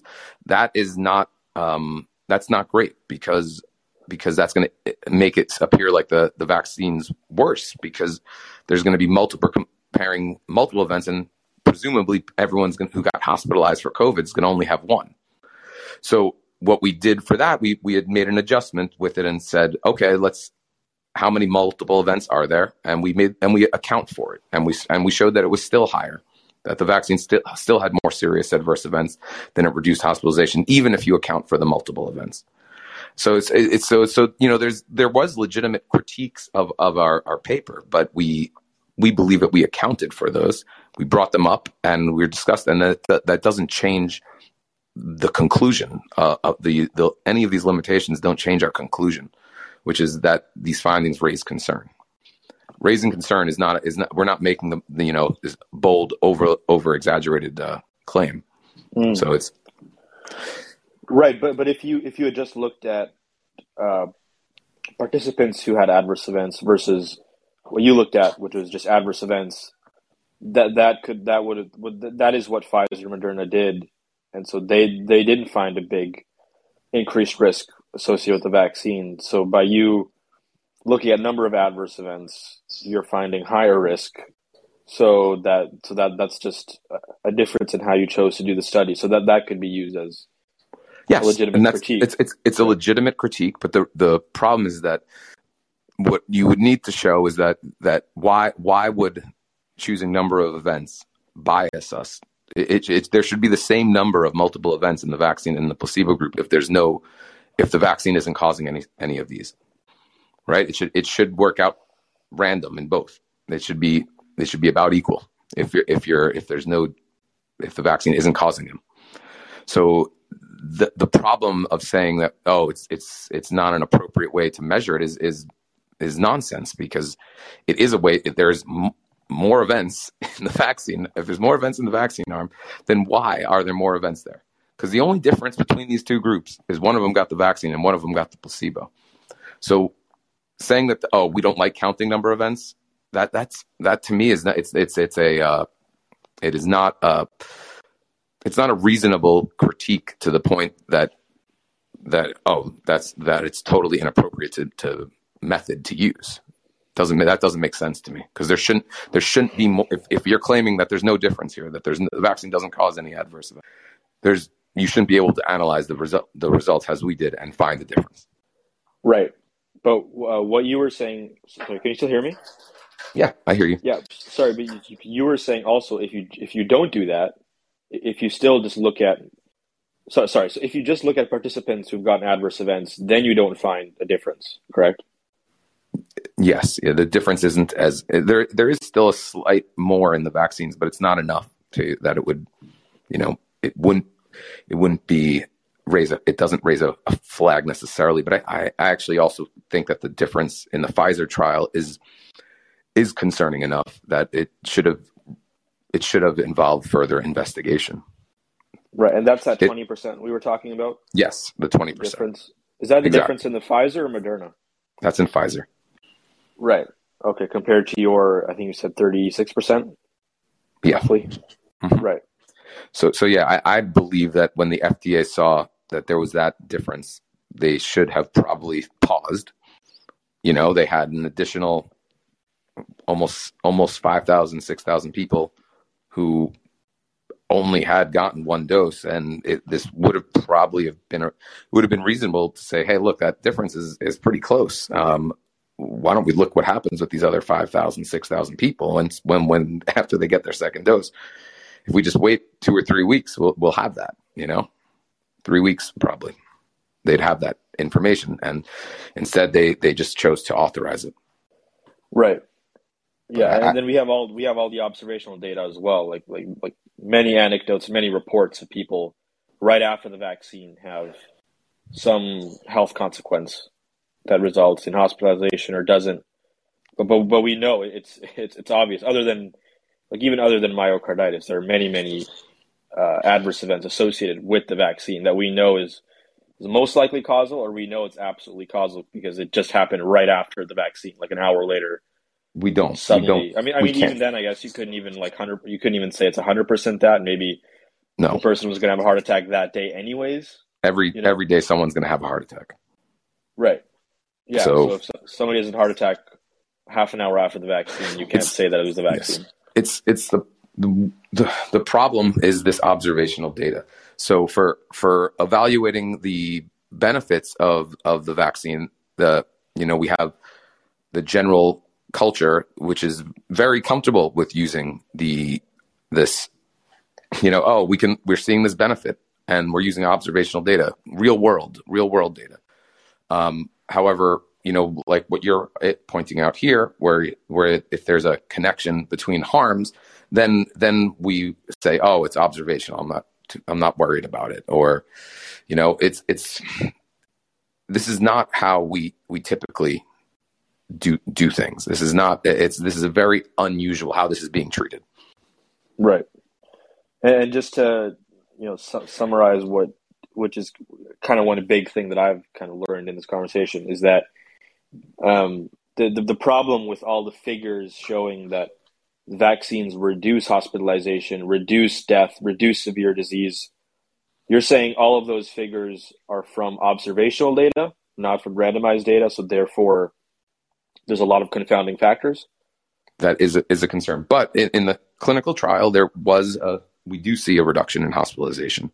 So, so I, I do believe that at least with the old variant, under that scenario for the mixture of the age group that they had in the clinical trials, they the vaccine was associated with a reduction in hospitalization. Um, it was not associated with a reduction in death because there was only a handful of people that I think there were two, two that died in the placebo group and one that died in the vaccine group from COVID nineteen. So there's no we we don't that's not a big enough difference to make a judgment on.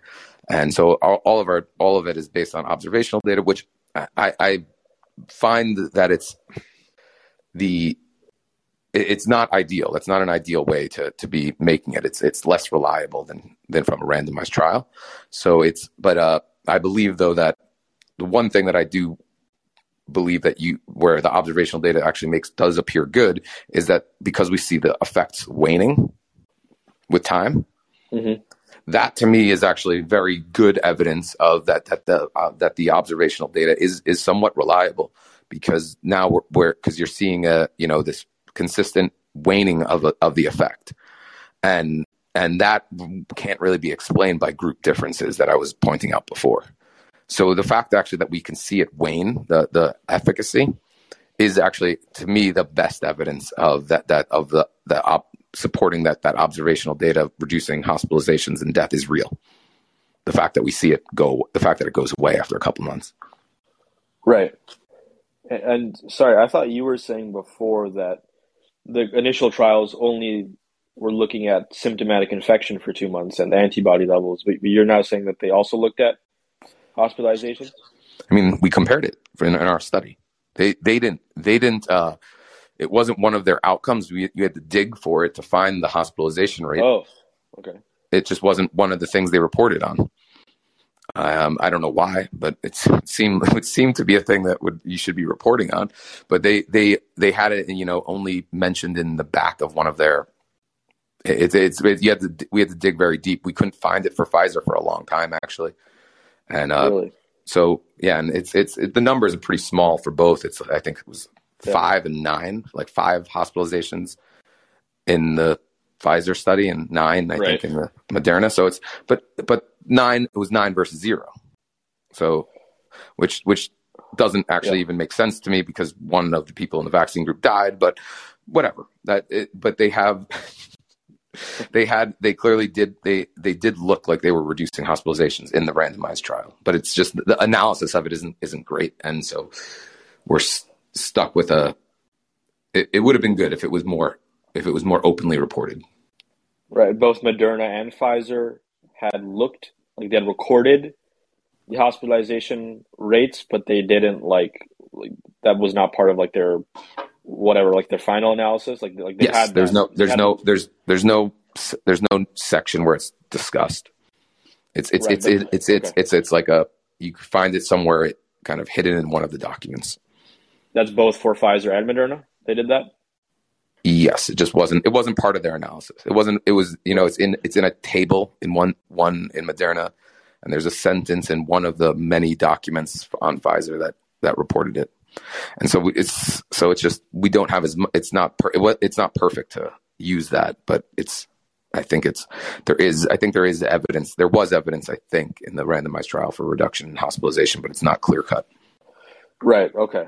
Okay. So so we basically just have real world data for that. Like that's the most rigorous data we have, and so so if somebody and I've had these conversations. If somebody's talking to me, you know, Rav, uh, vaccines reduce hospitalization by. I'm not sure if there's even a universal number for that. Like I think I've heard 50 percent or something, 50, 60 percent. Um, Mhm. um, i- i- is there a number that you've heard that's Well, here's here's that? here's the problem, right? So you Yeah. in the randomized trials, we saw that they there's so if there's a reduction in hospitalization in the trial, why why is there a reduction? Is it because it blocks infections, or is it because even in the people who get infected, it it reduces their chances of of severe disease and hospitalization? Which is a Right, claim the- that you hear all the time. In, in Right? media, Yes, but exactly. Yeah. So now Yeah. those are two very different questions because I, I don't see that um, in the randomized trial data. I don't see that uh, it looks more likely that that uh, if it was doing this in the in the trial, it looks like it was doing it by blocking infections. So once we start seeing the breakthrough infections, to then use randomized controlled trial data, to then use observational data to claim it's reducing death and hospitalization, is it, it's it's that's it's it's it's concerning because I, I think it might it's very possibly true, but but it, it depends on how this vaccine is re, how it's reducing hospitalizations and death and and right now the current like thing that people are accepting is that is that okay it's not blocking infections really well anymore but it's really but when you do get infected it makes it less severe and I I, I don't know that the that the trials support that that um interpretation. I, I'm not I'm not certain that they do. I don't want to say that they don't. I can't say that they don't because I, I've just not seen that type of an analysis done. Uh, that you Right, know, because they because they only looked at two months, right? So I assume there wasn't a large number of Well, we don't people. we don't even know how many people were infected. Right. Okay. So so you so it's possible that that the way that they reduced that it, the way that it reduced symptomatic infection is that the same amount of people were infected in both in both arms, but we only saw symptoms in in one arm. We only saw, but the placebo group was more likely to have symptoms, but maybe the vaccinated were getting infected at the same rate. But most people, I don't, I don't think, believe that that's what was happening in the trial. I think most people tended to believe that it was reducing in just the number of infections. So, so it's it, it becomes it's not it's just not these are questions that are real questions and that uh, they should be getting talked about, but the conversation on this is, is very difficult because no one is uh, you know he, to even raise these questions brings brings it uh, with it attacks of uh, you know you're an anti-vaxxer or you know like you don't care about people uh, so Yeah. it's it's it's it's a very toxic environment to like for for science to be able to solve problems with that kind of uh, environment going on Yeah. So we really don't know that if you get infected, um, and if you're vaccinated, you're better off in terms of severe disease and death. I don't. I, I don't. I would say that I. I don't know that. I don't. I don't. I have not found. I have not found. There's. You know. I know that in the observational data they have that, but like we said, there's there's reasons to have concerns about the reliability of that. There's mul- multiple reasons, and so. So it's just yes, it's it's these are there's uncertainty here. There's some uncertainty on this, and I, I don't think that I, I think that uh, this is kind of a major issue that's happened throughout COVID in a lot of different areas. And when speaking on levels of certainty when we really don't have a, a level of certainty and and that's definitely true in in this case. And that like we could say like you know the, the observational data is suggesting that that it reduces hospitalizations and death, and and here's why. And the argument that I've given you of that that the fact that we see the that benefit wane with time is I, have never even seen someone report that that's actually the best evidence of this because because they've already quit trying to say like we need better evidence. So no one's no one's even like used the actual thing that is the best marker of like that why the observational data is reliable because no one's even challenging that the that the that it is that there's a problem here. Right. So, but the observational data does suggest that it reduces serious disease and yes. death when you get COVID. Yes, and that's, suggests. Suggests and so how would it suggest that exactly? What's the rationale for that? People who have the vaccine are hospitalized less or or die less. So that's that that suggests okay. that can suggest that, but it doesn't mean that the vaccine is the thing that is doing it. It's associated with it. Right. It's correlated. It's a correlation. And correlation doesn't equal causation. And it's like the hormone replacement therapy problem, where you, until you ran do the randomized trial looking at that exactly, like like we I would really want to see a booster trial uh, that, like that was large enough to see to to show this to show that that it's reducing hospitalization and and death.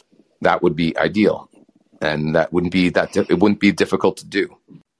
It's very reasonable. We just need to bring the people in the trial need to be older and be more likely to be hospitalized, more likely to die from COVID. And then if these things, if they do work, we should be able to see that difference in a randomized trial to be certain that this benefit that we're claiming it has, to be certain that it has that. And that's the standard that we have for all medications is that we show that the drug actually works in people and and and gets us the benefit that we that we need. You know, that the, the benefit mm-hmm. that matters, not a surrogate outcome when we mm-hmm. use surrogates such as antibodies or or even symptomatic infections. It's it's um we tend to often get surprised when if the real when the, the, the study looking at the question that we care about is done in clinical medicine we you know we that often leads to a surprising result that people weren't expecting mm. So so so i think that it, there's just needs to be some some caution in saying just because we have observational data saying saying that that this it's suggestive that it does this it, once you have to have randomized trials data saying that, and it's for I don't. For example, is it does it does it reduce hospitalizations during Omicron? I don't. I don't know. They're saying they say that it does, but to know that you need a randomized trial demonstrating that.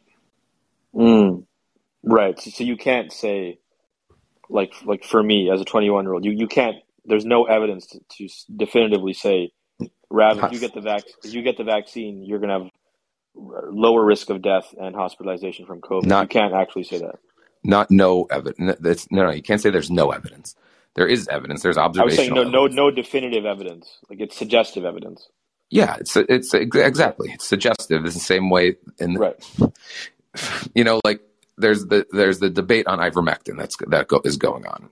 I, am I personally would want to want to see the randomized controlled trial data for ivermectin that in a well done large scale randomized trial. Okay, so that yep. to me makes sense that we should be wait for that to occur before we recommend it. Mm-hmm. Apparently, that happened by the recently. There was some new study that showed that it was effective, but there's also been studies I've heard. Yeah, they're, they're too small. That show that they were, weren't effective. They're too. It's too. These studies are too small. They're all over the place. We need a large scale randomized trial to like answer the question better, and that's fine. Right. That's I agree. Now, but there's tons of observational data showing ivermectin is really beneficial. So why are we allowing these uh, our um, the observational data on on the on the vaccine to be used and and when when we're not doing that and then for ivermectin they don't do it. I think that they're treating ivermectin well calling it silly you know silly names like horse dewormer right. is, is probably that's silly that's that's not appropriate but the but like the medical community stance on it, I understand, and I it, it, goes along with what I would agree with, in that you need randomized controlled trials to show it works, and we can't rely on op- these like observational data sets to say like, look at how beneficial it is, because there's a problem with that.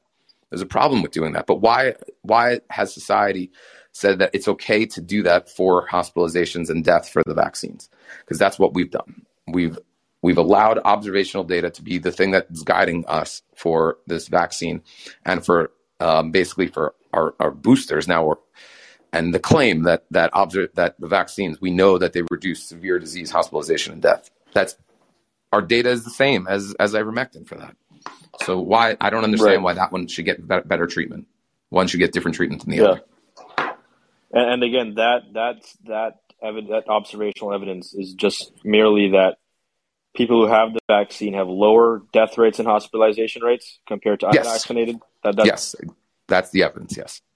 Right. Well, that yeah, that brings up several hypothetical issues to mind. I mean, one thing you mentioned that I didn't even know about that unvaccinated people tend to be more obese. I mean, that right there is a huge confounder. Yes, I mean, there, there's conf- there are confounders, and there yeah. they have to to to just to there's confounders that are that can be measured actually, and uh, that that's been done and, and tried where they where they do account for you know they make sure that in the observational data everyone's this you know everyone's matched. They call it like a match control. So they match them with a person who's their same age, same risk factors, same weight, all that, and you can do that. And and and th- there are studies like that that exist that have found that the vaccines associated with decreased hospitalization and decreased death. But the problem is you can't account for all of those factors. There's factors that are unaccountable. Right. There always are. Yeah. And then age is the other one too. People mm-hmm. who are mm-hmm. vaccinated tend to be far older than those who are not. Yes. So would that that would kind of work in favor of vaccine being effective. If that if older people are in that group and you see lower ad uh, oh no no no if you if you look you know if if uh if uh you don't account for for age if you just look at hospitalization rate and don't account for age uh, i'm certain you know no, there's going to be more they're going to end up with it doesn't become that is not going to be so clear it's it's the studies where they account for age that show that the vaccine is reducing hospitalization and death right okay yeah, because yeah, because in older people, you may yeah. see higher adverse COVID symptoms than yes. in younger people. Mm-hmm. Right, and then not to mention other confounders too. I want so you know obesity, age. I assume there's lots of other ones as well. I, I also think that this is uh, this these that my just my own personal anecdotal experience was that in right after the vaccine came out, the first couple of months of it, I up until about June, really it actually was true. And I, I really just didn't see people with any break. I didn't see any breakthrough infections. And it, so I, I did at that time would say that the vaccine was pretty like obviously reducing hospitalization in that first in the first time period, uh, the first six months, and then it became quite clear that there was the the need for the booster. There was a waning, um, but now it, I don't even see a, a major difference between between the like anecdotally, I don't see a major difference when it's like it was very clear um, initially. And so I, am just not certain that the vaccine's working in the in the uh, uh, you know under these different variants. That that we can't we can't rely on the original randomized trial data because it obviously isn't working. It's the variant is different now, and we need to test out if it's working under the new variant. And and until we have randomized controlled trial data saying that it works, and then with the new variant, I, I I'd have I have trouble to I have trouble to rely on on randomized on on observational data to to guide what what is true, to guide you know our understanding of what's actually true. Yeah, and there's um I, I can't uh, remember the exact data sets, but Alex Berenson on his Substack has been reporting on certain countries where they are stratifying it by age and looking at number of deaths or percentage of deaths vaccinated versus unvaccinated and breaking it by age and finding higher in certain places he's found higher rates of death and serious uh, and, then hospitalizations in the vaccinated groups when divided by age than the unvaccinated groups um, so I, I, have no idea what to make of that, but yeah, well, it's exactly the same. Like I, I said, for the observ- the, what you can make of it from the observational data showing there's a benefit. So it's it's what you would ex- you would expect to find something like that. That different places will have different findings on this, and that's part of the issue I was saying before, where you if you if you have a mil if you have a thousand places that you could report on on you know vaccination and hospitalization and, and death from observation you know from the observational data you're just if you have something that does nothing if you have if the vaccine was purely just saline water you're going to find some regions just by randomness where the vaccine looks really great and find some where it does nothing where it's where it's harmful. So you can so i'd expect even with a functioning vaccine you, the observational data can be can be distorted just like with hormone replacement therapy so, so the observational data, because especially because any you can, we're going to pick and choose which things get into studies, because and and I know that the people, if if you have a, a large region that you're showing what you're saying, Berenson found, publishing that will be very difficult, and so, but yet publishing that it's the benefits there is going to be easy. So, so it leads to uh, this bias in our of our understanding of how to interpret the observational data, of how it's being interpreted. Yeah, so one example I just pulled up from Berenson. This is from November 2021. Found using uh, British surveillance data, finding that vaccinated British adults between the ages of 10 to 50, between 10 to 59, are dying at twice the rate of unvaccinated people 10 to 59. Okay, so, well, but yeah. what if what if in England, because of their you know because of their system, they're out um, they're really aggressively trying to find anyone with risk factors and they're really getting making sure that the people who are at the most risk are getting the vaccine. So then you'd end up with that result. And it, it's not necessarily the vaccine that's causing it. You, you can't this is the problem yeah, exactly. Exactly. This is yeah, the problem of these observational studies. And so you could end up with the, these confounders leading to any leading you in either direction. And and so that that's that this is why they're on this is why they're not reliable. Right but but the one thing you could i mean maybe say from this from this data that i'm talking about is that if the vaccines were so effective like effective effective as advertised initially you would not have this finding the people under 60 e- even with higher risks or whatever. You, you're talking about covid deaths correct um Actually, you know, this is all cause deaths. So then that's, so that's yeah. Then that, then you can't do anything. You can't. That, no, that's even more complicated than yeah. do that. But I mean, no, but, yeah. but, still, wouldn't you wouldn't you expect though if the vaccines were highly effective to find um, lower death rates in the vaccinated people under sixty? No, no. Think of the harm the hormone replacement therapy, right? Observational data can totally distort the direction in either in either direction. No matter it doesn't matter how effective these things are. Like right. it, it can it can't the, the the confounders can distort the can distort it dramatically.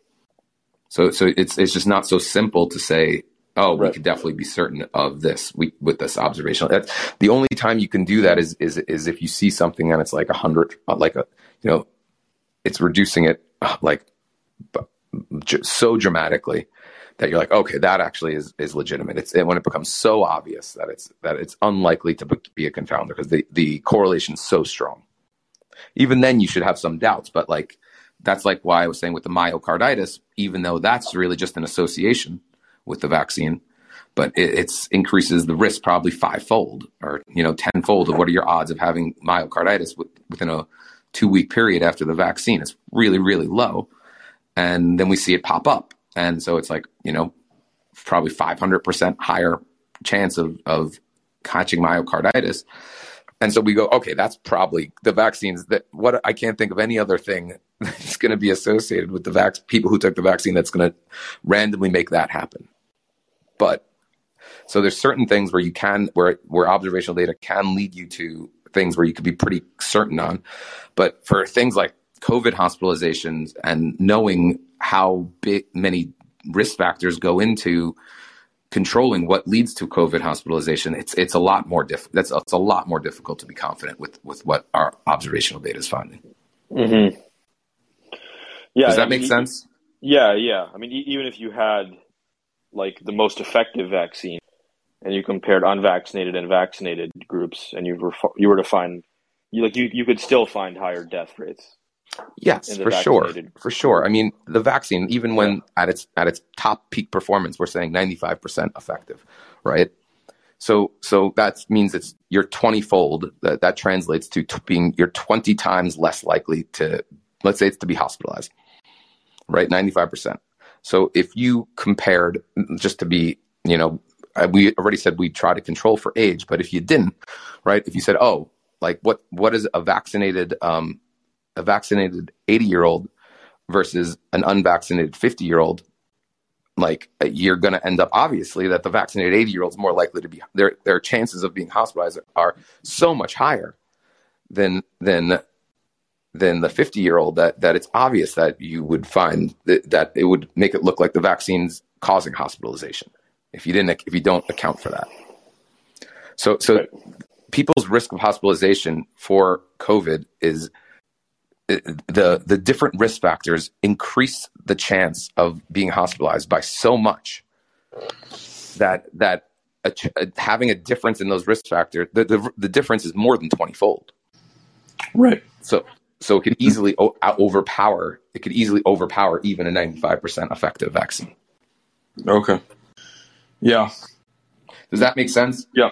No no that makes sense because that's the thing. Think of it as twenty fold. It's a twenty. It gives you a twenty fold less if you're twenty fold less likely to be hospitalized now because you have the vaccine, but you're obese, right? I, what are your odds now of uh, you know I, I don't know actually how how how much of a risk factor obesity is for hospitalization, the exact number, but um, and I'm sure it varies actually by how how obese the person is, but uh, you there there's a, a perfect example where you could you could totally I could totally see being severely obese increases the risk of hospitalization by a hundredfold, right? Mm. So then the the vaccine for that person doesn't their their risk is on, is still much higher than a non-obese unvaccinated person. Yeah, yeah. Just so, yes. Take, yeah, yeah. Just to take one other example before we go here, another one that I found from Berenson in the UK. This was last year. They found data data showed that five times as many vaccinated people over 80 are dying of COVID as unvaccinated people over 80. And then Berenson says, yet the British government insists that the vaccines lower the risk of death by almost 90% in people who have had two shots and a booster. The reason that the British government is comparing the relatively large population of people over 80 who have been boosted with the tiny group that has been unvaccinated but the two large groups are not comparable. Many people over 80 who have not been vaccinated are simply too frail to tolerate even a single dose.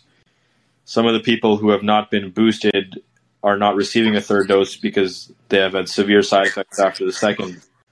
So he's saying that it's not you, you can't really compare those two groups that well.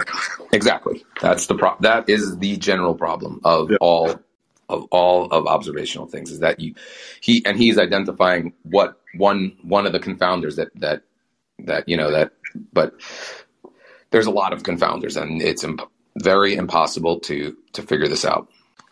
Yeah so, like, so he so his his conclusion there is right that the british government should not be insisting you know that the vaccines lower risk by death by 90% in the triple vaccinated because of what these observational data is showing yes, you can't be certain that that's yeah. that. It, it, could be real. It could be a real thing, it could, but it doesn't. It doesn't mean that it is.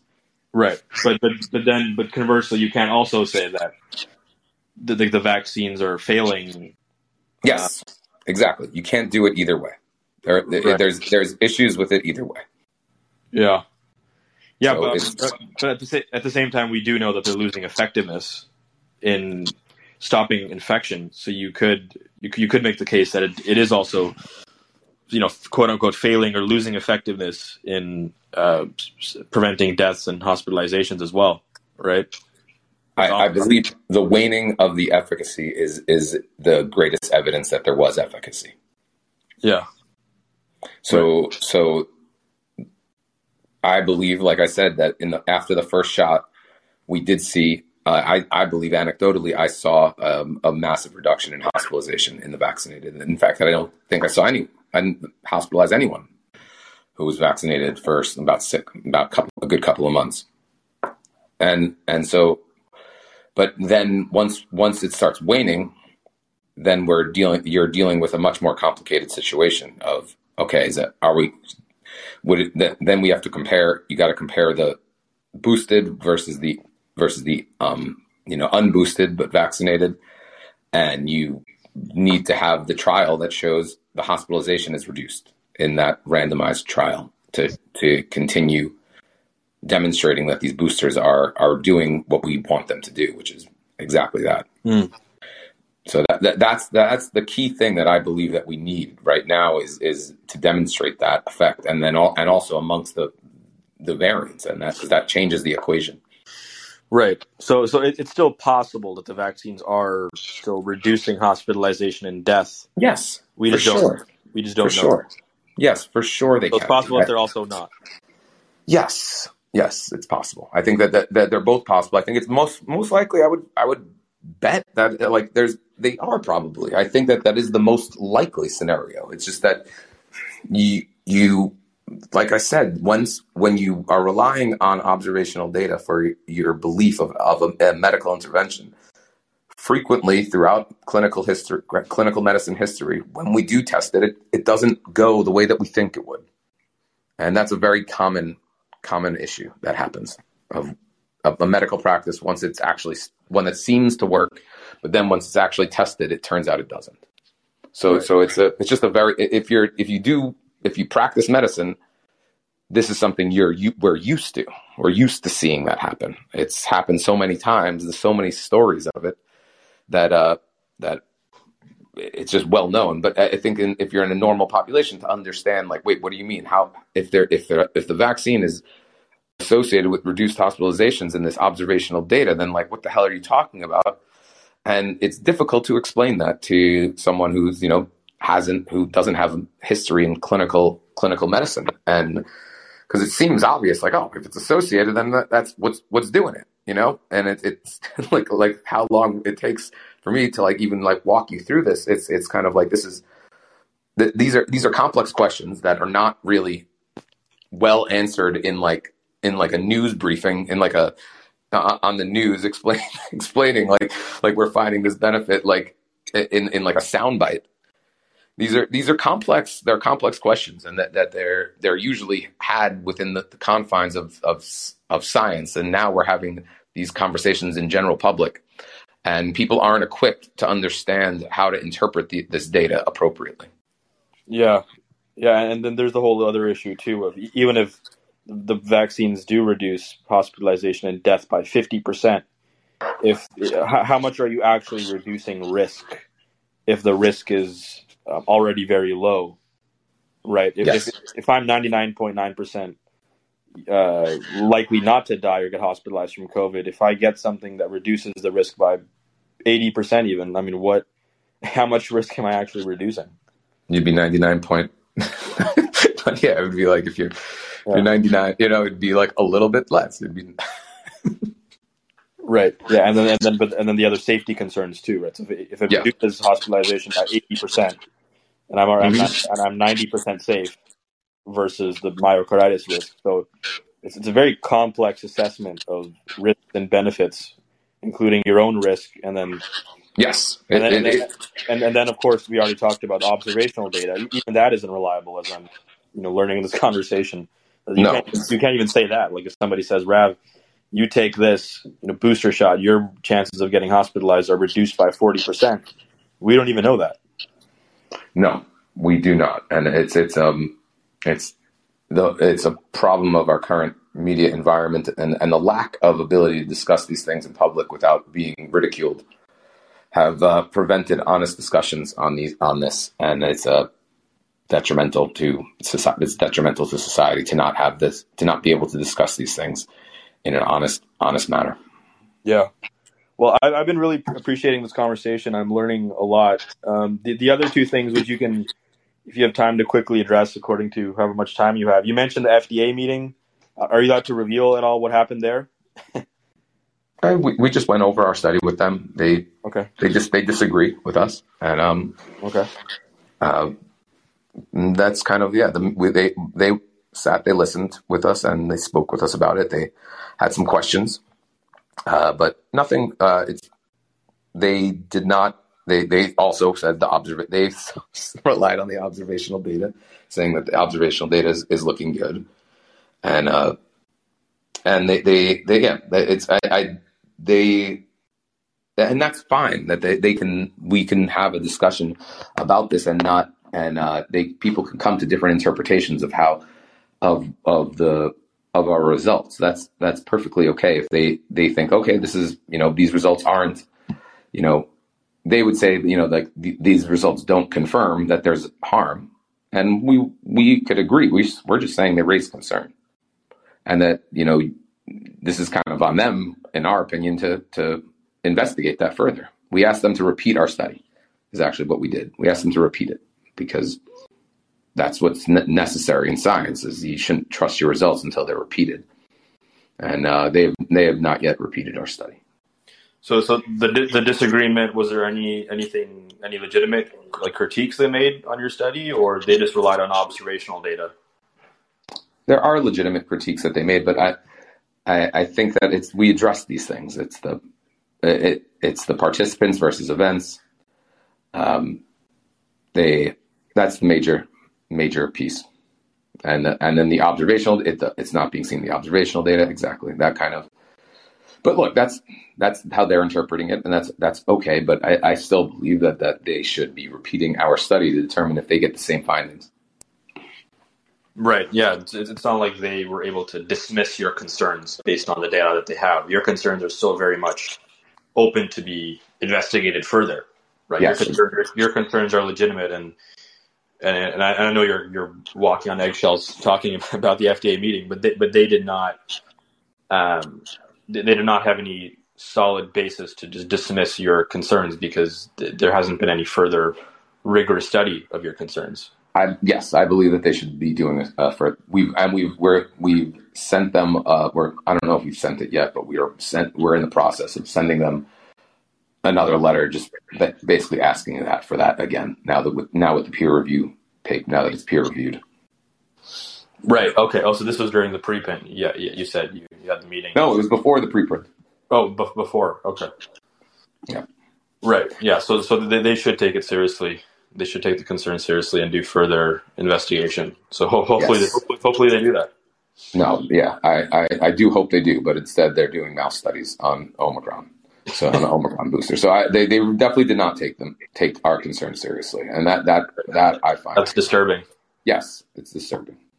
To, to, um, they they were they were well aware of our study when they approved the Omicron booster with my with my studies, and that that to me is not that was not a wise decision. Hmm. And, and, your study really is that noteworthy. Like there isn't a parallel study to what you've done. That's correct, as we already talked about. No, there isn't.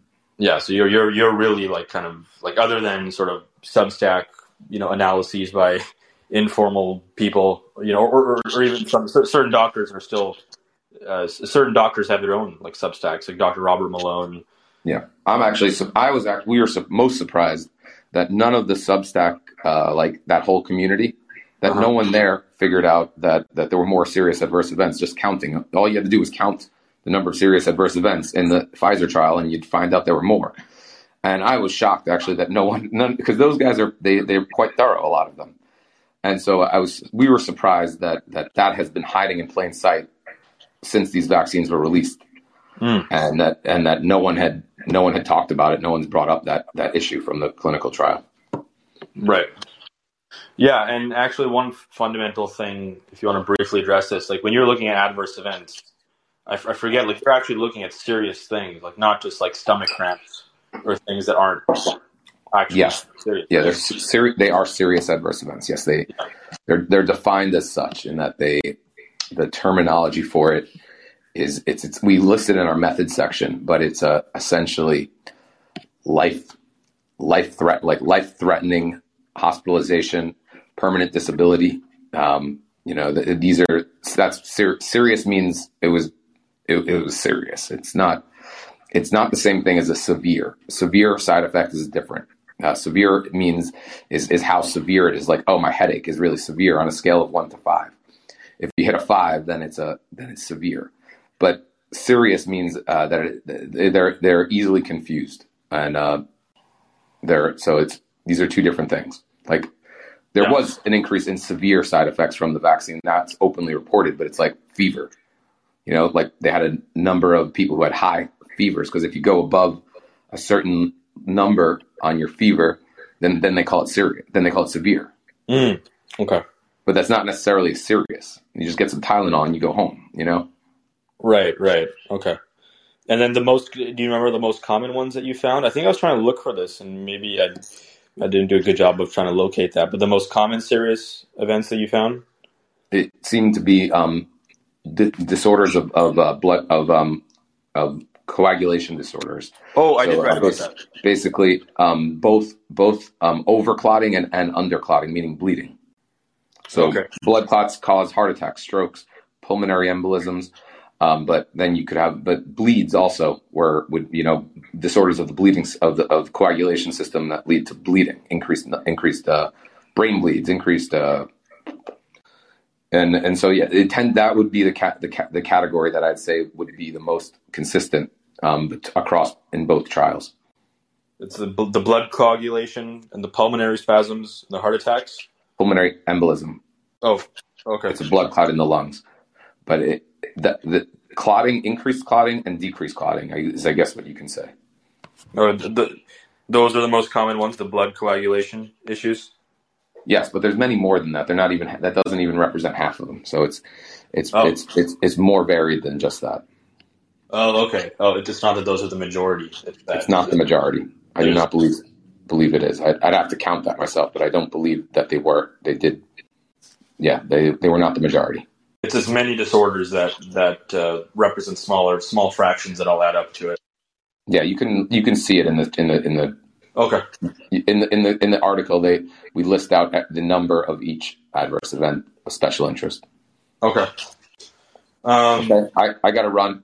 You do got to run. Okay. Um, I was just going to also ask you about just the, the press you've gotten. Maybe you can email me that after it got peer reviewed and published, what kind of pushback or like whatever response you're getting. I was also curious about that.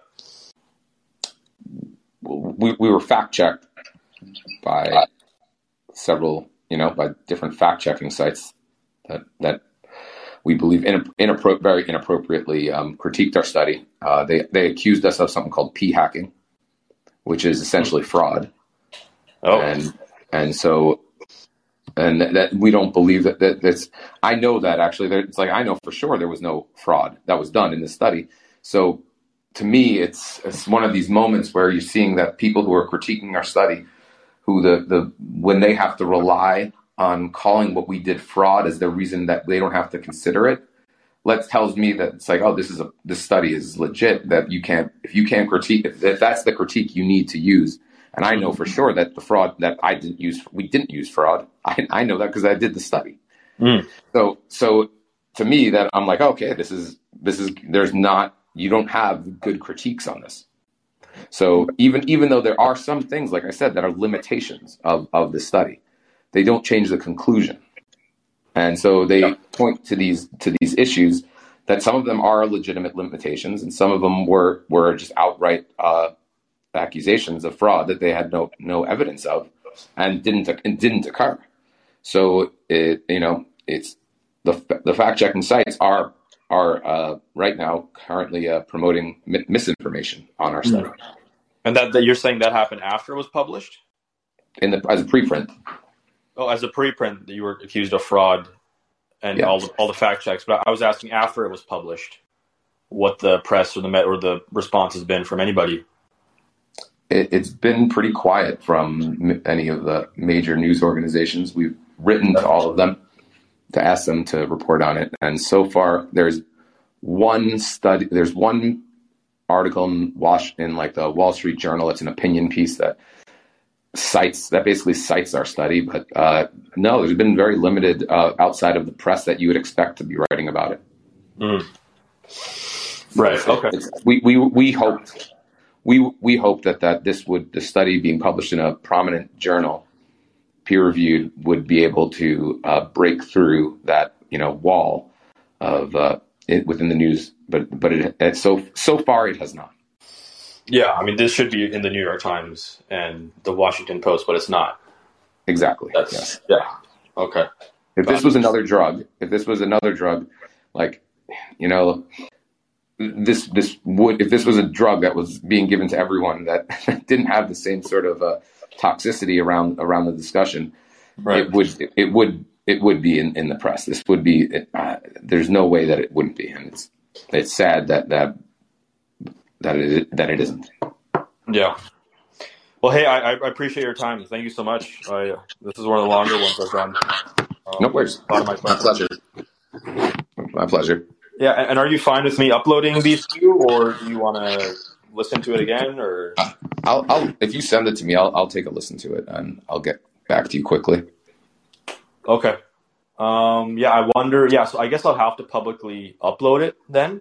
Mm-hmm. But usually, um, this this this audience is very small right now, unless I put it on my Substack, which then many people will listen. So I, I can publicly upload it, and at most, you know, ten or twelve people might might listen to it, maybe, maybe even not that. If I just upload it without promotion, so can can I just upload it and then you listen to it?